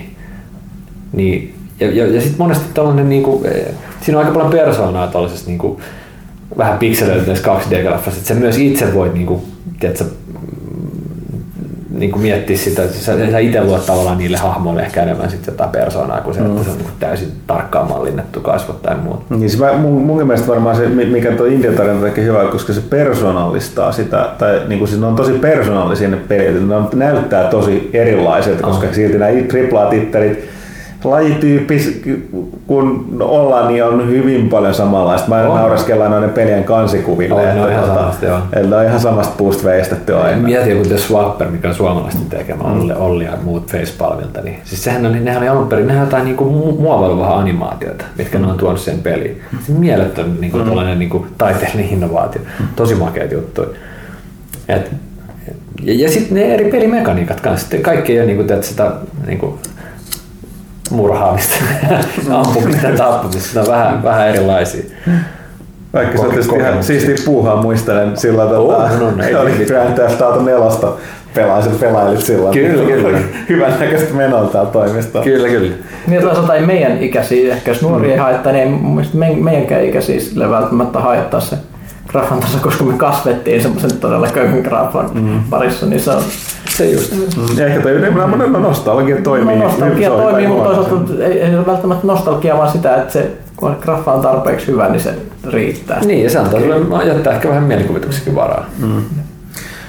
Sitten Jesperi on kysymys. Mä en tiedä, että onko kummallakaan testattu tämä g2a.com. Eli mitä mieltä olette G2A.comin kaltaisista pelikaupoista, jotka polkevat virallisten myyjien hintoja täysin omilla ehdoilla? Monet isot YouTube-nimet suosittelevat avoimesti näitä kauppoja, mutta Steamin puolelta lähinnä vaihetaan, kun asia otetaan esille. Miksi tämän yleistyvän ilmiön otettaisiin selkeästi kantaa? No siis mä oon aivan, ymmärrän täysin, miksi Steam ei niin otat mitään kantaa. Tähän on muutama juttu. Se mikä on mielenkiintoinen tässä on se, että mä itse vähän tutkin tätä just taannoin, koska mä huomasin, että PewDiePie ohjaa aina tänne ja mä rupesin niinku katsoa tätä. Esimerkiksi tämä saittihan tuli esille tässä just tässä YouTube näissä niinku skämmi-jutuissa, että jengi väittää olevansa YouTubereita, ne saa niitä Steam-kiitä, niin käy menee tonne myymään. Joo, niin siis niin mitä mäkin katson, niin siis se on niin kuin digipelien niin kuin jälleenmyyntipaikka. Marketplace, joo. Ja se mitä Steam mahdollistaa, niin Steamihän antaa sun, jos sä oot julkaisija Steamissä, mä en tiedä kuinka salaista, mutta siis, no ei tässä mitään, siis Steamihän antaa sun luoda Steam-kiinni. Joo, tästä on ollut keskustelua Gaffilla. Joo, siis niin kuin ilmaiseksi niin paljon sä haluat. Ne hyväksyy ne kaikki pyynnöt, mutta käytännössä ne. Ja tälleenhän niin kuin Humblekin sit toimii, että sä Humble Bundle esimerkiksi toimitat X määrän avaimia, joita ne sitten distribuuttaa, kun joku ostaa sen Humble Bundle, niin nehän, se on niillä lista niitä Steam-kiitä, joka kerta kun sä ostat, niin ne lähettää sulle sitten, niin niillähän on ne omat sivut, mitä kautta sä voit retriivaa ne, tai redeemaa ne kiit. Niin eihän se mahdotonta, että jotkut devaajat itsekin myy tuolla. Ei sekään pois suljettua. Että ohitetaan tavallaan, että niinku Steam, miksi Steam tekee, miksi ne ei kommentoi mitään, on se syy. Että joka kerta kun on Steam Key jossain tarjolla, niin sähän redeemaat sen Steamissä, jolloin susta tulee Steamin asiakas. Ja sehän on heille vaan hyvä. Hei, me saatiin taas uusi asiakas, mitä me ennen saatiin. Ne näkee sen varmaan markkinointikuluna enemmän. Se, että jos ne menettää niinku 1000 kappaleen myynnin siitä, että G2A:ssa myydään niinku second hand Steam Keytä, niin ei niitä varmaan se kiinnostaa, mutta on tosi mielenkiintoinen toi, koska ne mahdollistaa sen jälleenmyynnin. Mä en usko, että missään muualla niinku digiplatformissa sä oikein pystyt niinku... Joo, niin ei sit. Mä just olinko tuossa tähän, kun mä kattelin noita, niin tästä on puhuttu tosi paljon, mutta tää Steam on ensimmäinen, joka mahdollistaa. Et ikinä ennen kuin Steam on tätä mahdollisuuden, ainakaan tää missään tuollaisia asiakasmäärin pääsevässä verkkokaupassa, niin voinut niinku myydä sun niinku tavallaan, niinku mikä ennen vanhaa oli itsestäänselvyys, että pystyt myymään noita. Eikö sori, GameStop mun mielestä ilmoitti kanssa, että ne aloittaa saman. Joo. Eli digipelien niin, niin jälleen. Kyllä se liittyy myös siihen, että Steam haluaa, että se redeemaat sun kaikki vanhat pelit. Niin sä pistät redeem non-Steam gaming Steam ja sitten sä pistät sun kaikki vanhat levypelit, niiden koodit sinne. Ne onkin yhtäkkiä kanssa Steam-pelejä, koska se on niin näppärää, mutta sit saa se kiinni siitä. Joo. Siis Early Accessissa niin, siis se on oikeasti aika askar, kun mekin ollaan Humblessa, niin, koska ne haluaa sen DRM-vapaan version aina. Musta ne haluaa sen aina. Niin esimerkiksi Early Accessin joka Early Access-päivitysbildi pitää manuaalisesti vetää niitten sit läpi. Kun Steamilla se on niinku, se putki on ihan suora. Kun sä ajat sinne uuden päivityksen, niin se automaattisesti distribuoi sen jokaiselle pelaajalle. Sairaan hyvä systeemi siis siinä mielessä. Mutta näin, mutta siis lyhyt vastaus on se, että ne todennäköisesti näkee tämän ihan markkinointikuluna, että jokainen Steam Key, joka aktivoidaan, niin on heille taas uusi pelaaja. Ok, otetaan nämä kaksi viimeistä kysymystä. Tuossa yksi toinen oli henkilökohtaisempi, että Hyndeman puhui aikaisemmin, niin Harrille, Twitterin perusteella seuraat melko paljon amerikkalaista urheilua, joten kysynkin, mitä mieltä olet tämän kauden NFL:n tapahtumista, kuka voittaa pytyn? No itse asiassa mä näin, että tämä kysymys oli tullut jo silloin, kun mun piti edellisen kerran olla täällä 2 viikkoa sitten. Silloin mä en sanonut Seattle ihan ehdottomasti, mutta nyt ne hävisi Dallasille viime sunnuntaina aika rumasti. Et en sano Seattle. Sanotaan, että se on tosi auki tänä vuonna. Siellä on tosi vahvoja jengejä. Mielettömän mielenkiintoinen niin kuin sarja tulos, että jos yhtään NFL kiinnostaa. Ja paljon aivovammoja. No joo, siis sehän on että siellä siis kun ton kokoiset äijät juoksee tuota vauhtia ja niin kuin taklaa kypärää edellä, niin... Sitten katsotaan pari vuotta, jos ne alkaa vähän riehua, niin joo, se on aika iso oikeusjuttu, nyt povataan. Se on ihan totta, ja tavallaan niin kuin se on myös sellainen, sitä on pelattu niin monta vuotta tietyllä tavalla, mutta kun nyt tuntuu, että pelaat on nopeampia kuin ennen, ne on isompia kuin ennen, niin tavallaan jonkun säännön pitäisi muuttua, mutta sekin on niin gladiaattorilaji ja se on niin jenkkien niin kuin juttu, että jos sä siihen lähdet koskee, niin kuin, että hei, muutetaan vähän näitä sääntöjä, että täällä ei enää taklata. Niin. Paitsi jos ihmiset ei uskalla enää pistää lapsia sinne, kun ne pelkää, että niistä tulee. No tätähän on käyty just keskustelua, että mieluummin laittaa niin pelaan baseballia tai korista, kun siinä ei tule niin hittejä. Siis lätkässäkin tulee ihan samalla lailla niin aivotärähdyksiä. Mut joo, sanoisin, että joku nelikosta Dallas, Seattle, San Diego tai New England vie. Toivon itse New Englandia. Okay. Ja sitten viimeinen kysymys, joka oli Jonppe, mä sanoin, että palataan vikaan, niin ketään sen enempää suututtamatta, mitä tekisit nykypäivän Pelaajalehdessä toisin? No niin, save the best for last. En juuri mitään, että hienoa duunia olette tehnyt täällä ja Pelaajalla edelleen todella uskollinen lukijakunta ja luotettava maine. Mä tykkäsin siitä, että PC-pelit tuli takaisin. Se oli hieno asia. Ollaan hereillä, niin mihin markkina menee. Ehkä, eikä se vieläkään ole liian myöhäistä, niin toi videopuolen kontentti on sellainen, mitä ehkä itse haluaisin nähdä enemmän. Et se on selkeästi tietylle kohderyhmälle tällä hetkellä se juttu, mistä ne dikkaa. Ja Pyykkösenkin legendaarista Dark Souls Let's Play oli ihan sairaan hyvin. Just nyt tällä hetkellä estänä se, että mun kone ei käytännössä pysty pyörittämään nykypelejä nauhoittaa samaan aikaan. Joo, meillä on puhetta, että meidän mahdollisesti jos tässä yksi yhteistyökuvio avaisi meille tai ainakin Pyykköselle varsin tehokkaan koneen, niin sitten se niin kuin auttaisi. Koska sitten mä pystyisin tekemään Let's Play. Äijä oli ihan niin kuin siis pioneeri tuossa Let's Playssa. Mä pidän niiden tekemisestä, mutta nyt on ihan tekninen. Joo, me yritettiin tehdä sitä keväällä tuosta Dark Souls 2, mutta se oli tämmöinen dia-show. Eli Pyykkönen olisi mielellään tehnyt, mutta ei onnistunut. Se on ihan rauha kysymys. Se toivon mukaan ratkeaa tässä vielä jopa tämän kuun aikana. Se on, ja sitten tietysti tuossa digitaalisen median puolella niin on tullut kaikennäköisiä niin uusia juttuformaatteja, mitkä osa sopii pelipuolelle, osa ei, mutta noihän tekee aika mielenkiintoisia juttuja, kun BuzzFeedit ja tollaiset. Niin BuzzFeed on sillä lailla mielenkiintoinen, että niillä on niin suurin osa niiden jutuista clickbaittiä.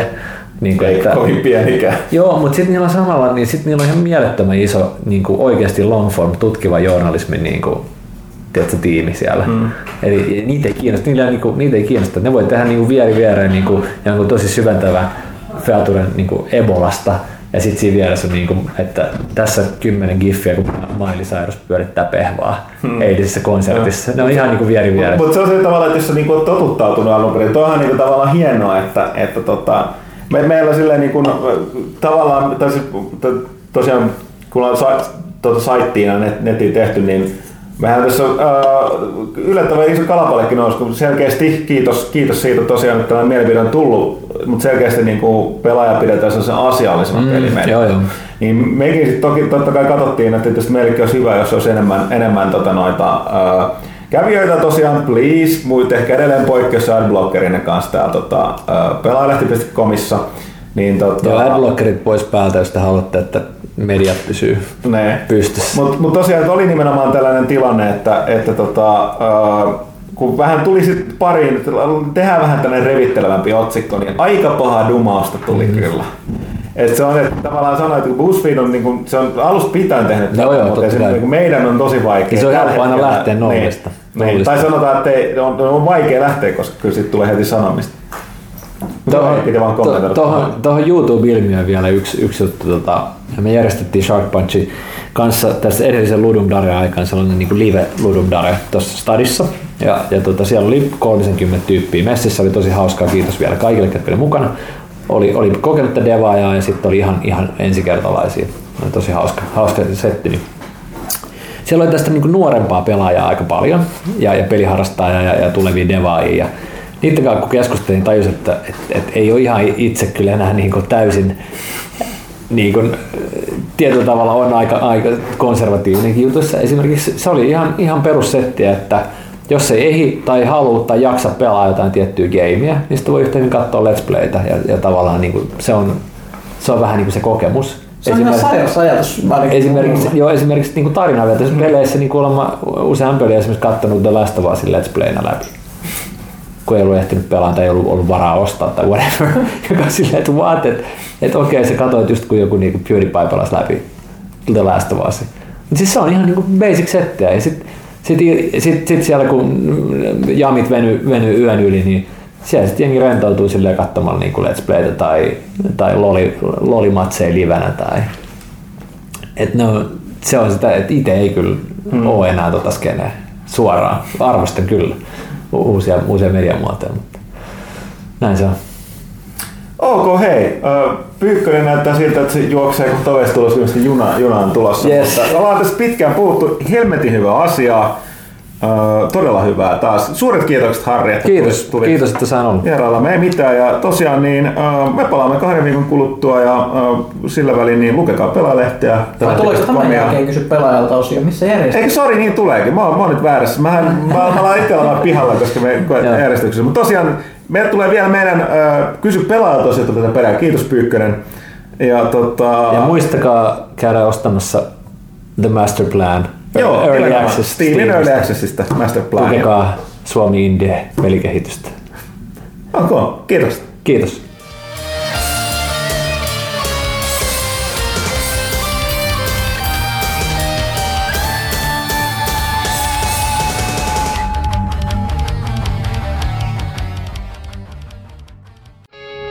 Pelaajakästiä tukemassa PlayStation Plus. Lokakuun pelit jäsenille ilman lisäveloitusta nyt ladattavissa. Dust and Illusion Tale, Spelunky ja Pips the Cat PS4, Batman Arkham Asylum, Dungeons and Dragons Chronicles of Mystara, Rainbow Moon ja Spelunky PS3, Pips the Cat, Rainbow Moon ja Spelunky PS Vitalle. Uusi pelivalikoima jälleen marraskuun 1. keskiviikkona. PlayStation Plus, pelaajien kokoontumispaikka.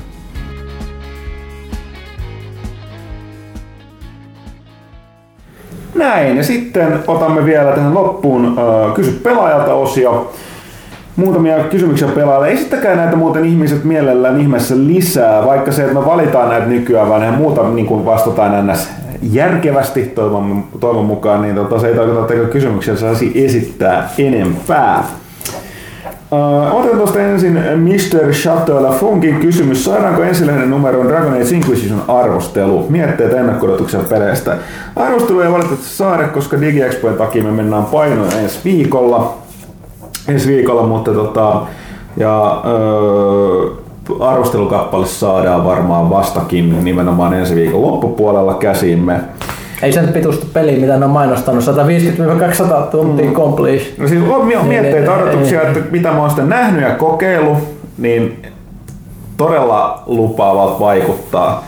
Ja kuten mä oon pari kertaa sanonut silloin Gamescomin jälkeen, niin kun mä näin sen, niin mä olin silleen, että oho. Ja testasin, että kyllä tosiaan nyt, että Witcher 3 on aika kova paikka edessä itse asiassa, mutta se toki selkeästi taas näin Witcher 3 totesi, ettei se nyt olekaan niin kova paikka. Mutta siis niin kuin todella kovaa settiä kyllä, että valitettavasti EA-suhteen nykyään oikein voi tietää, että mitä sieltä itse asiassa siis julkaistaan valmiina. Niin, odotukset on kovat, mutta että itsekin jännityksessä odotan, että miltä se kokonaispeli vaikuttaa. Että aika kovia settiä siinä, niin kuin jos katsoo kaikki mitä on sanottu, että on ja mitä on nähty. Että. Mystinen Deva ja Grapevine kertoo myös, että siellä on aika kova luotto nyt BioVarella tähän peliin. Joo. Tekijöiden. Ja odotetaan nyt, että mielenkiintoa tosiaan muutenkin ihan sen takia, että miten niin kuin Dragon Age 2 ja Mass Effect 3 lopun jälkeen, niin miten BioWare ei varsinaisesti ole ihan täysin enää niin rakastettu puhtaasti kuin ennen, mutta katsotaan. Aroni Pekukan kysyy täällä Huttoselta, iskee kuulemma pahan. Agentti 007 vai Agentti 47, kumpi on parempi? Ehdottomasti 007, nimenomaan Sean Connery. Olisiko Sean Connery parempi, jos se olisi Kali?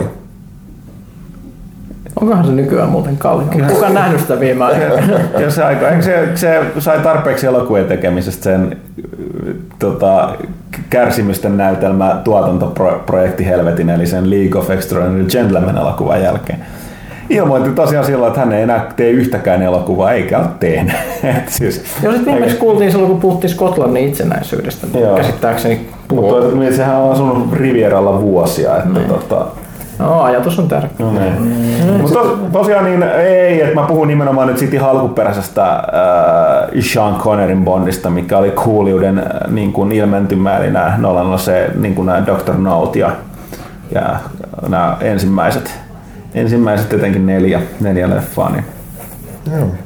Sitten Paron Pikukan kysyy Pyykköseltä arviota uudesta Mummit Rivieralla-leffasta. No, mä en ole jostain syystä ehtinyt katsomaan sitä. Oh nois. Ehkä, mutta mulla vastaus. Mennä firman kanssa katsomaan. No katsotaan siis. Siis ihmiset olettaa, että mä käyn katsomaan lasten leffoja, mutta siis lasten ansiosta emme ikinä ehdi minnekään elokuviin. Se on ihan turha toivoa, mutta mulla on paljon sanottavaa tästä elokuvasta. Niin, siis mä oon ymmärtänyt, että tämähän on nimenomaan, täällä perustuu vähän suoremmin noihin niin kun Tuve Janssonin tai niihin muumitarinoihin, jotka oli vähän kanssa kyllä enemmän aikuista tavaraa. Perustui sariksi, joo, ja mä kysyin ihmiseltä, joka tietää, eli Anime-lehden päätoimittajalta, Petteri Uusitalolta, joka oli käynyt katsomassa tämän leffan. Ne. Ja totesi, että ja kuulemma ongelmana on se, että se on liian uskollinen näille muumisariksille, jolloin niin kun sellaiset hahmot, jotka esimerkiksi näyttää kivalta sariksessa, ei välttämättä toimi yhtään animoituna versiona, ja kuulemma tällaisia ongelmia, että se on liian suora sovitus, ja siihen kuulemma lisäksi otettu Mummit Riviera-altarian ulkopuolelta täysin irrallinen kohtaus, jotta saadaan lisättyä kaikkien lasten rakastama Pikku Myy sinne jotenkin sekaan. Eli sitä jotenkin uusittu, mutta Petteri ei ollut hirveän vaikuttunut tästä leffasta. Kuulemma ei. Liian uskollinen oli tämä. Joo, että sarjakuvassa, mikä toimii keskustelu ja dialogikin ja tämmöiset kohtaukset, niin ei olemaan ihan just suoraan sellaisenaan toimi elokuvan muodossa. Mulle tulee vaan tästä mieleen Fingerpori, jolle mä naurain katketakseni, jossa oli, että sisään astuu sellainen mustin pukeutuva silmälasipäinen pitkä kaveri, jonka tukkaa vähän silleen, mitä se sanoo, sojottaa joka suuntaan. Ja sitten nuuskamuikkunen häipyy ovesta ulos ja sitten toi Fingerporin tää, kuka se päähahmon nimi on, Heimo Vesa. Mm-hmm. Niin toteaa, että kun syksy saapuu, niin nuuskamuikkunen lähtee etelään, mikä on tai lähtee pois, mikä on tää muun mielestä sanota. Ja tää hahmohan oli selkeästi, että tunnistaa tää suomalainen tiedekuuluisuus Syksy Räsänen. Tämä oli mielellinen mahtava sana. Nuuskista ei arvosta selkeästi. Okay. Syksy saapuu, niin nuuskamuikkunen lähtee pois. Tosiaan, se tosiaan Fingerpori. Mitäs sitten? Otetaanko täältä sitten Hyndemanin kysymyksiä? Näin ajankohtaista peliaiheesta ulkopuolelta aihetta, että onko toimituksessa viskin ystäviä? Löytyykö jotain omaa suosikkia, minkä ikäistä, kuinka savuista? Joo, no nyt ollaan tähän siis niin kuin Valvira, eli joka kieltää kohta kaiken. Eikö se olekaan paljon helpompaa Suomesta? Kielletään kaikki. Mm-hmm. Niin mä huvittavana näin jonkun poliitikkaan tuon kommentin tähän, että selkeästi porukka on noussut barrikaadeille, koska suomalaiset puolustaa mieluummin viinaa kuin hyväksikäytettyjä lapsia. Oli silleen, että shut the fuck up.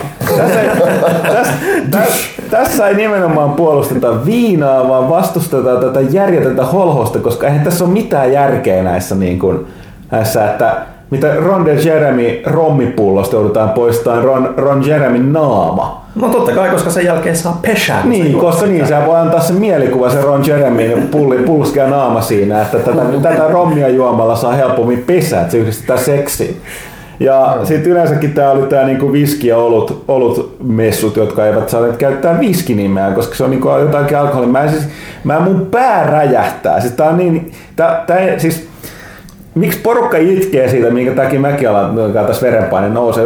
Tämä on niin kaikista niistä maailman ongelmista ja asioista. Ja siinä eipä nyt unohdeta, että Suomenkin ensimmäistä kertaa vittu varmaan ikinä nousun jälkeen niin luottoluokitus lasketaan. Niin porukka alkaa tää niinku kiristää alkoholilakia, jota sitten aletaan totta kai Suomi on byrokraattia pilkunnussuiden luvattu maa, niin sitten aletaan vittu vääntää niitä sitten, että ei siis. Joo, ja kun Valvira menee niin kuin vielä vai mikä, onko se Valvira? On viranomainen, joo. Joo, niin menee niin kuin muiden virastoja ohi sit vielä, kun se olut- ja viskimessut, niin se oli jo rekisteröity tavaramerkki. Se on saatu jo niinku, mitä patentti- ja rekisterinhallitukselta saatu, niinku, että joo, kyllä tätä voi käyttää. Ne. Niin miten sitten toinen voi tulla, että eipäs muuten saakaan. Ne. Ja nyt kun tuli vielä tää, että sitten että pitää varmaan, että alkohol, kun ei saa näkyä näitä nimiä missään, että pitää alkaa miettiä, että pitääkö nämä niinku joidenkin alkoholien nimeä kantavia niin esimerkiksi ravintoloita, niin, mutta niin myös tulee ensimmäisen meille Kaurismäkkien perustama legendaarinen suomalainen kulttuuriravintola, entinen elokuvateatteri Korona, joka tietenkään ei, on nimessä Korona-niminen ollut, mutta saataisikohan se esim. Viitata siihen, mitä korona alun perin tarkoittaa, oli espanjaksi, oliko aurinkoa tai koronapeliin, koska se on ollut biljardia koronasalia, vaikka Ei kestä. Tosin siis to be fair, niin suurin kohohan siinä taisi nousta niinku siitä alun perin, niinku, että niitä yksityisiä blogeja oli menty sanemaan. Se taisi tullakin siitä nimenomaan, että tämä messujen järjestäjä oli itse ylireagoinut ja on sanonut niille, että tämmöisessä pitää olla. Mutta sitä ei ollut tullut. Mutta siis silti niin, ei pysty pieni ihminen käsittämään. Mutta joka tapauksessa niin, mä en ole nyt varma, että niinku, ihan sama, ei kiinnosta. Mitä kysyttiin? Ei viski. Ei nimenomaan, mä mietin, että laitatteko nimeltä, mutta tosiaan mä en, jos ne sillä lauantaina... Onko sinulla kaupallisia kontakteja viskin myyjien, koska jos sinulla on, niin sit sä et saa sanoa. Ei ole. No niin, varmistettiin vaan tämä. Mä en muuta tykkää viskistä. Ei, mä olin viskin maistajaisissa, mikä oli ihan mielenkiintoista. Se on viski on toki alkoholi, ei siinä mitään, mutta se on myöskin alkoholi, mitä niin kuin mun mielestä ei ole tehty dokaamiseen. Et se on niin kuin se on tehty maistelemiseen. Että jos viskistä vetää itsensä tajuttomaksi, niin sit you're doing it wrong. Kuten alkoholin kanssa yleensäkin, mutta ei, kuinka savunut, siis toi... Mä en pidä itse asiassa kovin savuista. Mä pidän todella savuisista ja miedosti savuisista, mutta en erityisesti. Ja tää oli sellainen, että mä oon oikeastaan ärsyttää se. Siis tätä mä tarkoitan tässä niin Suomen, niin mä oon miettiä, että no toki mun osaavaan miettiä, että onko tämä ihan oikea asia, että kästi alkaa puhua yksityiskohtaisemmin viskeistä. Mutta mä miettii se, että tuleeko joku viranomainen kohta niin pistää meidät tilille, jos mä puhun siitä. Kyllä isoveli valvoa ja Orwell olisi onnellinen, tai ei olisi onnellinen, mutta oma suosikki. Mä itse asiassa tilsä, että niin kun mulla on kaveri, joka harrastaa viskejä. Niin tää on muuten jännä, tää on enemmän kaitilla sun heiniä, eli nämä viskiharrastajat, ainakin tämän kaverin, se on miljoonia viskejä varmaan. Mutta eihän niitä juoda, kun mä sanoin. Siis, niitä maistellaan silloin, että järjestetään maisteluiltaa, mutta tällä ei ne pullot ei varsinaisesti tyhjennä. Mutta onko ne pullot kuitenkin auki siis ja sieltä voisi ottaa, jos haluaa? Ei tietenkään, koska siis tämä pointti, että niitä ei saa kuulemma juoda, jos ei ymmärrä mitä on juomassa, niin sitten sinne ei vaan tulla silleen, että mitä vaan siis toisin. Mä sanoin, ne on omituinen harrastus. Varoittava esimerkki. Mulla on yksi viskitarina, mikä on ehkä tämän arvon, eli silloin kun minä olin nuori, joskus kauan sitten tuolla Pohjois-Suomessa niin, ja olin lukiossa. Tämä on just niin tämmöinen esimerkki, että miten Huhtonen sanoi, että sitä maistellaan. Niin, näin ei tapahtunut, kun oli lukiossa. Oli nuori ja tyhmä. En ollut, mä olin yleisenä tässä. Meillä oli luokkabileet, voitte kuvitella mua semmoiseen. Mä voin kuvitella sua lukiossa. niin saisi tapahtua. Mutta joka tapauksessa oli yksi tyyppi, joka oli tuonut, sen niin kuin tämä virvoke oli kokonainen viskipullo. Ja se ilmeisesti joi sen, ja se tipahti parvekkeelta sen juhlien lopuksi. Miten korkealta? Toisesta kerroksesta. Ja sitten se ilmeisesti muistaakseni oksensi vielä ton sen asunnon kylpyhuoneen, niin kun, mikä tää on tää, kylpyammeen ja seinän väliin, niin että se oli hyvin vaikea puhistaa ne hajuhaitot sieltä siis pois. Niin, jos nyt tämän niin kun, nuoret niin kun, tämän kaiken Valvira-seikkailun seurauksena teille tulee sellainen fiilis, että nyt juon protestiksi pullon viski, älkää tehkö sitä, odottakaa, että olette isoja ja voitte maistella sitä sitten sivistyneesti. Jossain drawing roomissa, niin se on huomattavasti pätevämpi tekniikka. Joo, mä sanoin, jos niin kun kiskoo puolikin pulloa naamaansa, niin tekee sen väärin. Viski on nautiskelua. Niin voi tipahtaa parvekkeelta tai tapahtuu muuta ikävää, se ei ole yhtään ikävää. Älkää juokaa alkoholia. Ja mitä Pyykkönen sanoi sitä, älkää pelatko Destinyä. Ei missään nimessä. Hindemanilla oli myöskin toinen kysymys tähän. Lokakuun Ville saa hepuli. Lokakuun lopussa saa ensi-iltansa elokuvan nimeltään Fury, joka kertoo toisen maailmansodan aikaan sijoittuvasta M4A38 Sherman panssarivaunumiehistön operaatiosta. Pääosissa muun muassa Brad Pitt, Shia LaBeouf ja ohjaajana Training Day -kynäily David Ayer. Toimituksen tai Huttusen mietteet Sherman vaunusta kyseisestä leffasta. Uskoisitteko, että Huttunen tästä just viime viikon aikana rupesi yhtäkkiä hypettää? Olette sitten kuullut tämmöisestä leffasta, josta jotain panssarivaunua. Tämä ei ole meille uusi aihe, mutta nyt sä voit kertoa varmaan ne samat asiat siitä. Ei siinä mitään. Siis mullekin tästä tuli kyllä vähän puskista. Että mä muistan joskus lukeneen, että Brad Pitt oli tekemässä taas jotain sote-elokuvaa, mutta mä en ole tiennyt sitä, mä en tiedä muistanut sitäkään, että David Ayer, mä oon suuri Training Dayn fani, niin sen takana toki se, että sä oot kirjoittanut ja ohjannut, ei nyt ihan sama asia, mutta katsottiin traileria, olihan se Pyykkösen kanssa, niin jännät näyttää. Se mitä mä oon nimenomaan kuullut siitä yllätys Wargamingiin, eli World of Tanksin kautta, niin, jossa on yhteistyötä, niin pitäisi olla aika realistinen kuvaus panssarisodasta. Nimenomaan keskittyy tähän yhden vaunun, jonka nimi on Fury. Oli kyllä suht kliseistä dialogia, jos nyt ollaan ihan rehellisiä, et ei nyt ehkä mikään niinku elokuvataiteen mestariteos ole tulossa siitä päätellen, mutta on siinä kuulemma ilmeisesti loppukohtaus, jossa ainakin tulee vähintään 300 natsia päälle kerrallaan ja on vaan tää yksi vaunu. Joo, epäilemättä siinä on se, mitä varten mennään elokuvaan. Mun mielestä on muutenkin ihan niistä historiallista tarkkuutta, että mun mielestä se tiikerivaunu, mikä siinä vilahtaa siinä trailerissa, oli myöskin aika autenttisen näköinen. Että mielenkiinnolla odotan. Se, tosiaan sit se mua huvittavia suullisesti Shia LaBeoufin hahmolla hirvittävän kokoiset mursuviikset siinä.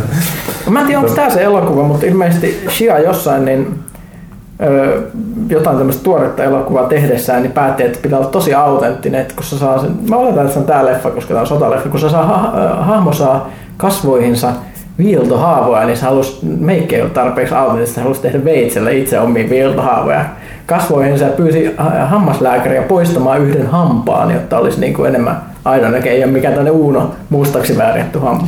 Niin siis, noin tekis vaikutuksen, jos kyseessä olisi ketä tahansa muu kuin Shia LaBeouf, mikä on sitten niin paljastanut todelliset karvansa, no pun intended, ollessaan plagioiva pikku niljake, millä ei ole mitään moraalista selkärankaa, mutta no. Katsoin nyt sitten, kyllä melkein mitä vaan leffaa, missä se on, niin pitäisi ja kyllähän se menettää hampaan, että niinku pitäisi protestoida, mutta ehkä halutaan avata tätä enemmän, eli siis no ei sit yllättävän, mä en tiedä miten paljon se muistetaan, mutta tosiaan tää LaBeoufhan teki tällaisen, ohjasi, oliko se lyhyt elokuva vai? Joo, lyhyt elokuva. Lyhyt elokuva kehuttiin tosi paljon. Voittiko se sitten jonkun palkinnon vielä? Mä en tiedä voittiko se, mutta kyllä se niin sai kehuja sitten jossain leffafestareilla. Sillä oli pieni yhtäläisyys. Joo, sitten paljastukin, että se oli ilmeisesti aika yksi yhteen jonkun inspired by graafisen novellin kanssa, joo, niin, jota se ei ollut millään lailla maininnut normaalissa, niin tämä inspired byhan pitäisi ainakin olla siinä, mutta ja sit se niinku menee siitä, että ensin se niinku pyytää anteeksi sitä, että hän on niinku lainannut tätä ja kysymättä ja sitten, mut no tästä nyt vaikea niinku sanoa, niinku, että tajusko se itse, niinku, että mitä on tullut tehtyä, vai oliko se koko ajan se joku artsifartsi päämäärä tässä, mutta sitten se niinku teki siitä anteeksi pyytämisestä semmoista niinku ruljanssia ja kirjoitti niinku skywritingina, niinku pilvillä kirjoitti taivaalle, että olen hyvin pahoillani ja kaikkea muuta tällaista, mutta sitten se kirjoitti tämmöisen manifesti, missä niinku kaikki asiat, mitä ihmiset tekee, niin millään ei pitäisi olla copyrightia, kaikki pitäisi olla ilmaiseksi saatavilla, koska se muuten se tukahduttaa taiteen tekijät. Joo, siis tai sit sä vaan pyydät, että saat luvan. Niin, mä luulen, että se olisi antanut. Joo, mutta se on tosi vaikea sanoa. LaBeoufhan on jotenkin, niin se tuli tunnetuksi Transformerista näin, mutta se tuntuu, että se on vähän tällainen taiteilija, isolla teellä, taiteilija, näyttelijä, ja ainakin se vetää sellaista roolia koko ajan. Joko se vetää roolia, tai sitten sillä on tämmöisiä NS-henkisiä ongelmia. Niin on se. Ne hulluuden eroiden rajahan on tässä huomaamaton, mutta joo tosiaan. Mutta katsotaan, ehkä se saa natsikuulan siinä elokuvassa, että kaikki vihaajatkin voi olla tyytyväisiä. Katsotaan. Muista aikoinaan, kun oliko se Jon Bon Jovi, joka esiintyi siellä jossain siinä kauheassa sukellusvene-elokuvassa.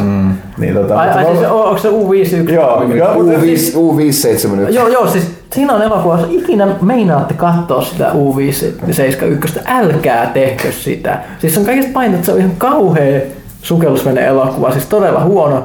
Mutta sen lisäksi käsittämättömästi vääristelee historiaa. Ja britithän suuttu siitä tosi paljon. Joo, että yhtäkkiä tämmöinen suht oleellinen juttu, mitä britit puuhasi tässä toisessa maailmassa, se yhtäkkiä olikin jenkkien sankarillinen suoritus tämä kaikki. Mutta se mitä mä vaan kertoisin, mä muistan vaan, kun Jon Bon Jovista oli niinku, näillä kiertueilla mukana, niin se vaan kehusi, että menkää katsomaan sen takia, että näettekö hänen päänsä räjähtää. Oliko täällä vielä, oli vielä yksi kysymys Mithalta. Retroilua. Pyykkönen on monasti puhunut ensimmäisen tietokoneensa olleen MSX. Sama itsellä kuin jouluna 84 tuli Pukin kontista huikea Canon V20 MSX. Kysynkin, mikä oli Pyygen all-time favorite MSX-peli? Itsellä se oli Maze of Gallious -ropeilu, jota vielä tänäkin päivänä muistan suurella lämmöllä.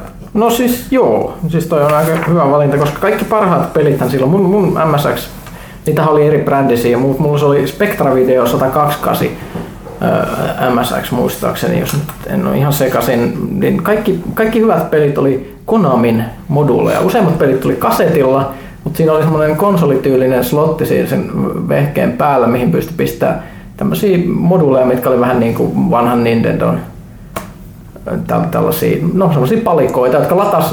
Pelikaseteiksi niitä kutsutaan muutenkin, mutta sitten on nämä C-kasetit on erikseen, mitkä häiritsee, mutta että nykyään ihmiset ei tiedä mikä on C-kasetti, niin jos sanoo pelikasetti, niin silloin se on just semmoinen. Missä sä käytät nimeä moduuli? Mä oon pahallani, niin nykyään sä voit sanoa, että C-kasetti, joku kysyy mitä, kysyt, oot sä nähnyt Guardians of Galaxy? Joo. Se mixtape oli se kasetti. Oh. Okei. Okay. Mutta se on ihan toi itse asiassa hyvä työkalu. Mut siis joo.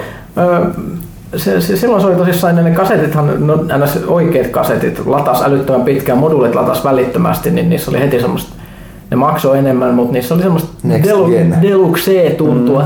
Mut niin, joo, siis parhaat pelit tuli silloin Konamilta, se oli toi Nemesis, mikä oli MSX-nimi Gradiukselle. Ja se oli vähän eri versio Gradiuksesta, mutta kuitenkin se oli tämä Maze of Gallious, mikä oli tämmöinen vähän, mitä se nyt sanoisi, Metroidvania henkinen platformeri, missä oli kaksi vaihdettavaa hahmoa ja älyttömän iso linna ja erilaisia aseita, mitä pystyi saamaan ja sitä aukesi reittejä. Se oli ihan älyttömän vaikea, en mä sitä ikinä päässyt varmaan puolijakan läpi sen ikäisenä, se oli ihan tuskaa. Ja mitäs oli vielä se kolmas, Kings Valley. Tai Kings Valley 2, mitkä oli sellaisia hyppelypelejä, missä oli tämmöinen Indiana Jonesilta tai ehkä joltain Livingstonelta enemmän näyttävä tutkimusmatkailija, tulee aina pyramidiin, joka on tällainen yksi leveli tulee ovesta ja sitten alkaa äärimmäisen muistettava musiikki ja sitten pitää sompailla silleen tonne ovelle, että pääsee niinku pakenemaan seuraavaan huoneeseen ja sitten siellä menee muumioita, joita ei voi tappaa lopullisesti, vaan pitää semmoisen heittoveitsillä saada ne kumoon hetkeksi ja sitten toivoo, että ehtii mennä muualle ja sitten kaivetaan. Oli semmoisia hakkuja, joilla pystyi kaivamaan vaan suoraan alaspäin ja jatko-osassa oli erilaisia poria, joilla meiltä pystyi menemään sivulle tai muuta. Oli se vähän niinku pulmahenkinen kaivautumiskautta hyppelypeli. Se on aika huikea, varmaan YouTubesta löytyy matkuu, siinä oli 3 kovaa. Ja no Mitha kysyi myöskin sitten, että ilmeisesti myös ainakin Huttunen ehkä Kaitilakin pelasi 80-luvulla. Mä oletan, että on viittaus siihen, että mun ikä on ihan selvä, mutta Kaitila mä välttämättä ei. Mikä yksittäinen peli on, että parhaiten mieleen on täältä? Vielä kerran mä palaan, mähän en juuri muista. Ville, piirrät sä Venomia? Joo. Ja Hämähäkkimestä ja sit, joo okei. Okay. Mitä mä muistan parhaiten? Se on, kun mä en muista mitään pari viikkoa kauemmas, mutta nyt täältä kun mä ollaan miettinyt tätä, niin mun täytyy sanoa, että ehkä ne, mistä mulla on sun parhaat muistot, on kyllä Fantasia 1, 3. Mä en ymmärrä, miksi mä en muista mitään Fantasia 2, mä vaan muistan 1, 3. Ja sitten tietysti toi Road War ja Road War Europe ja tietenkin legendaarinen Ultima 4, Quest for Avatar. Amigahan oli silloin aikanaan se oikeasti kova kone, että se MSX oli semmoinen alkujuttu, mutta... Joo, mullakin oli noin 6 nepaa, että mä en milloin Amiga tuli? Eikö se ollut 90-luvulla? En mä muista, siis tää on todella hämärää, kun siitä on niin kauan aikaa, mutta mä rupesin vaan nyt palaamaan näihin lapsuusmuistoihin, niin ensimmäisen Amiga-peli, minkä mä ikinä näin, niin mä kävin, olikohan se jonkun vähän semmoisen tutun luona katsomassa, siellä oli Amiga ja... Se peli oli Fairy Tail. Klassikko. Sulla oli 3 elämää, koska pelissä oli 3 veljestä. Se oli kolme veljestä ja se oli ihan valtava kartta. Dungeoneita, tämmönen overworld, vähän niin kuin Zelda-tyyliin. Ihan käsittämättömän kokonaan. Sulla oli vain 3 elämää, koska ensimmäisen kerran kuolit, niin sitten sinne tuli kotiin vähän niin kuin viesti, että ensimmäinen veljes on kuollut ja se sitten niin kuin nuorempi lähtee liikkeelle. Ja näin tapahtui myös toisen tapauksessa. Ja sitten sä menetit ihan kaiken, koska oli se veljellä, että sun piti, jos kykenit, niin etsiä se veljesi ruumi, sit saat tavarat siltä takas. Nice. Kyllä, ne ajat oli aika erilaisia. Mulla varmaan lämpimät muistot liittyy johonkin 8-bittisen Nintendon pelikasettien räpläilyyn. Kyllä se nyt varmaan on se legendarisi, on se Mario Bros. Kautta Duck Hunt tuplakasetti. Sillähän kaikki aloitti aina. Ja siinä oli kaksi hyvin erityyppistä peliä. Olen pystynyt pyssyllä ampumaan telkkaria, olen ihan huikeeta. Ja sitten tietenkin Mario kaikessa vaikeudessaan, eihän sitä nyt pikkukaverina päässyt koskaan läpi, mutta hyviä muistoja. Hei, siinä oli tosiaan varsinaiset kysymykset. Muistakaa lähettää niitä lisää, tai käykää vaan kysymässä, että mitä tahansa tulee mieleen. Mutta palataan vielä tuosta, me viime kästissä puhuttiin noista lautapeleistä. Ja pyydettiin teiltä mielipiteitä, kysymyksiä. Majurilla oli ainakin muutama. Lautapeliehdotusta kokemusta mainitsee Seven Wonders ja Dominionsin. Ja kyllä, olen itse pelannut kummatkin loistavia pelejä. Seven Wonders etenkin, se on erittäin hyvä monin peli. Ja Dominion onhan tää kuuluisa korttipeli, mitä on hakattu. Ja mä oon hakannut sitä hetken, mä oon pelannut sitä Suomen mestarin ja Euroopan mestaruuskisoissa pelanneen ihmisen kanssa. Se on, mä en ite omista kuin peruspelin, mutta on ollut sellainen missä on niitä on ihan järkyttävä määrä niitä erilaisia korttityyppejä. Siis se oli se, missä oli 10, rakennetaan 10 eri pakasta se erilaisista kortista se miten mä osaan sanoa suomeksi, peli. Ja tavoitteena on rakentaa pakka ostamaan rahalla, mitä on alussa pieni määrä, ja lopullinen tavoite on kerätä mahdollisimman paljon voittopisteitä. Voittopisteitä saa perukseltaan eri hintaisista noista maa-alueista. Ja tavallaan niihin tarvitsee yhä enemmän rahaa, että sä ostat siitä, ja sitten sulla on vielä tietty määrä kortteja kädessä. Ja itse erilaiset korttityypit, mitä kanssa ostetaan, mitkä sä ostat sun pakkaan sit pöydältä, niin ne antaa susta erilaisia kykyjä ja ominaisuuksia ja tällaista. Mutta se on hirveän monipuolinen, ja se on yllättävää siinä mielessä, että sitä pelaa hirveän monet ihmiset, me tiedät, jotka ei pelaa mitään muita pelejä. Se ei ole kuitenkaan mikään kimble, vaan ihan aito tollanen ei keräilykorttipeli, mutta korttipeli, mikä on aina hämmästyttänyt suuresti. Sitten Majori mainitsee vielä Summoner Warsin ja Quantumin, joista mulla on täysin tuntemattomia. Mutta otetaanpa nyt nimet tästä talteen. Summoner on sellainen fantasiakortti lautapelimättö, jossa kaksi pelaa. Kuulostaa vähän jonkinlaista Magicilta, mutta mutta muuta. Niin Quantum on toiminnantäyteinen avaruusaluksen välinen kamppailu, jossa tarkoituksena on vallata tarpeeksi monta planeettaa, jolloin peli voittaa. Se on aina hienoa. Planeetat valtaa. Joo, että otetaan tosiaan noin tuosta ylös. Ja sitten täällä taisi oli muutama vielä tähän liittyen. Joo, Guybrush haluaisi, että 12 tunnin Twilight Imperin maratoni pätkittynä tunnin parin koosteeseen. Se ei ole maratoni, se on yksi peli. Peli on aina kiinnostanut, se huikea nähdä, miten sitä pelaatte. Toki meitä ei mikä tahansa aikuista lautapeli kiinnostaa, katsoisiin. No kuten sanottu, mietitään, jos me saadaan. Mulla on edelleen Minä Pyykkänenkin hankkinut sen tosiaan se Eldritch Horrorin ja tollaan, mutta josko niistä saisi jotain aikaiseksi. Osaisi siis tehdä jotain näytössä. Joo, jos yritettäisiin selittää, että miten tää kamala. Twilight Imperiumin ongelma on, voidaan tehdä siitä unboxing, mutta se setappi vie jo tunteja. Se sanotaan se, että me tehdään se 10-15 minuutin video, niin se vaivan näkö on aivan liian suurta. Meidän pitäisi yleisörahat. No mä haluan kertoa nyt mun kokemuksesta tästä Eldritch Horrorista. Eli sehän on siis tämmönen kauhuaiheinen, H.P. Lovecraft-aiheinen kauhupeli, jossa yrittää estää jotain suurta muinaista nousemasta ja tuhoamasta maapalloa.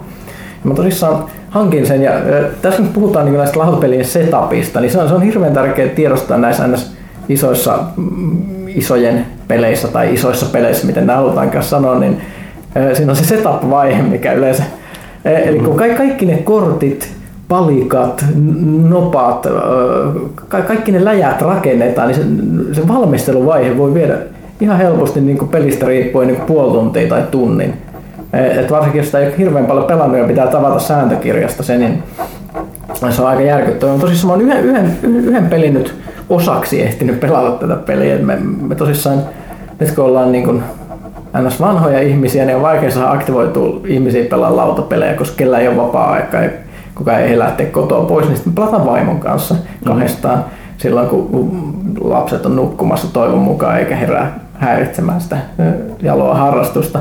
Ja tosissaan, tämä oli mielenkiintoinen tämä Eldritch Horrorin idea, että tosissaan siinä rakennetaan kaikki esimerkiksi niin kuin tämä peli, mikä kulkee aina sellaisella mythospakalla, vai mikähän tämän nimi nyt on, mythospakka, niin se rakennetaan silleen, että siihen otetaan erivärisiä kortteja, joita vedetään tiettyjä määriä ja tehdään niistä semmoisia läjiä, jotta sen pelin vaikeustaso pysyisi tietynlaisena, että sulla on vaikeita kortteja, joita vedetään niin kuin sen laudan vuorolla, kun lauta arpoo, että mitä hirveitä tapahtuu, niin siinä on mahdollisuus, että sieltä tulee 2 helppoa korttia ja 1 vaikea kortti, jonka jälkeen taas mennään seuraavaan osioon, jossa on sit enemmän vaikeita ja vähemmän helppoja. Tällä se oli aika mielenkiintoinen.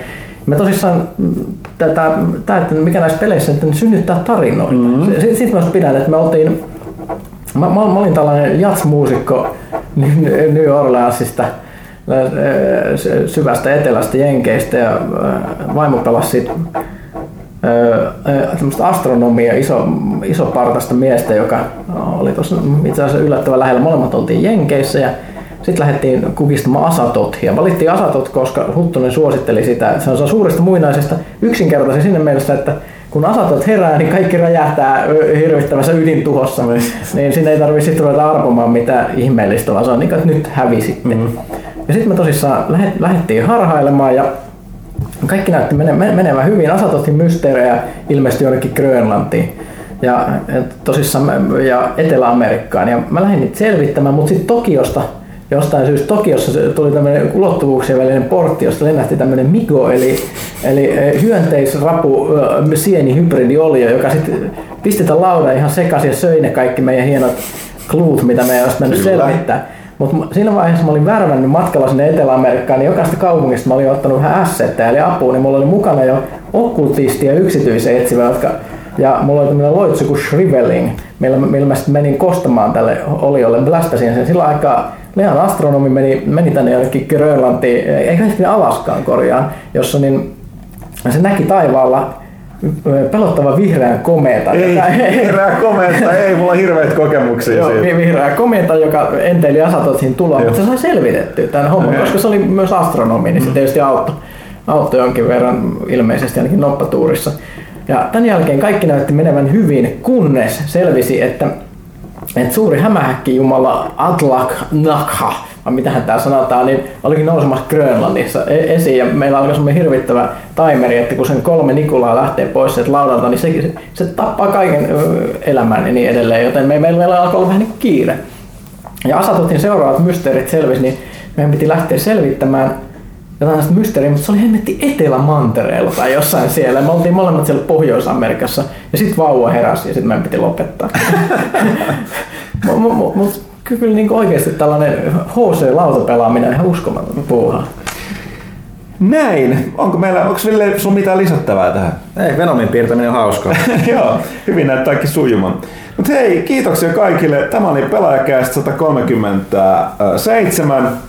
Ja me palaamme 2 viikon kuluttua juuri DigiExpojen kynnyksellä. Ja tosiaan muistakaa jättää palautetta kästistä, lehdestä, lukekaa lehteä, lukekaa saittia. Ja me palaamme toivon mukaan edes vähän tuoremmin läpi ensi kästissä. Kiitos kaikille ja kiitos vieraallemme Harri Manniselle. Älkää pelatko Destinyä.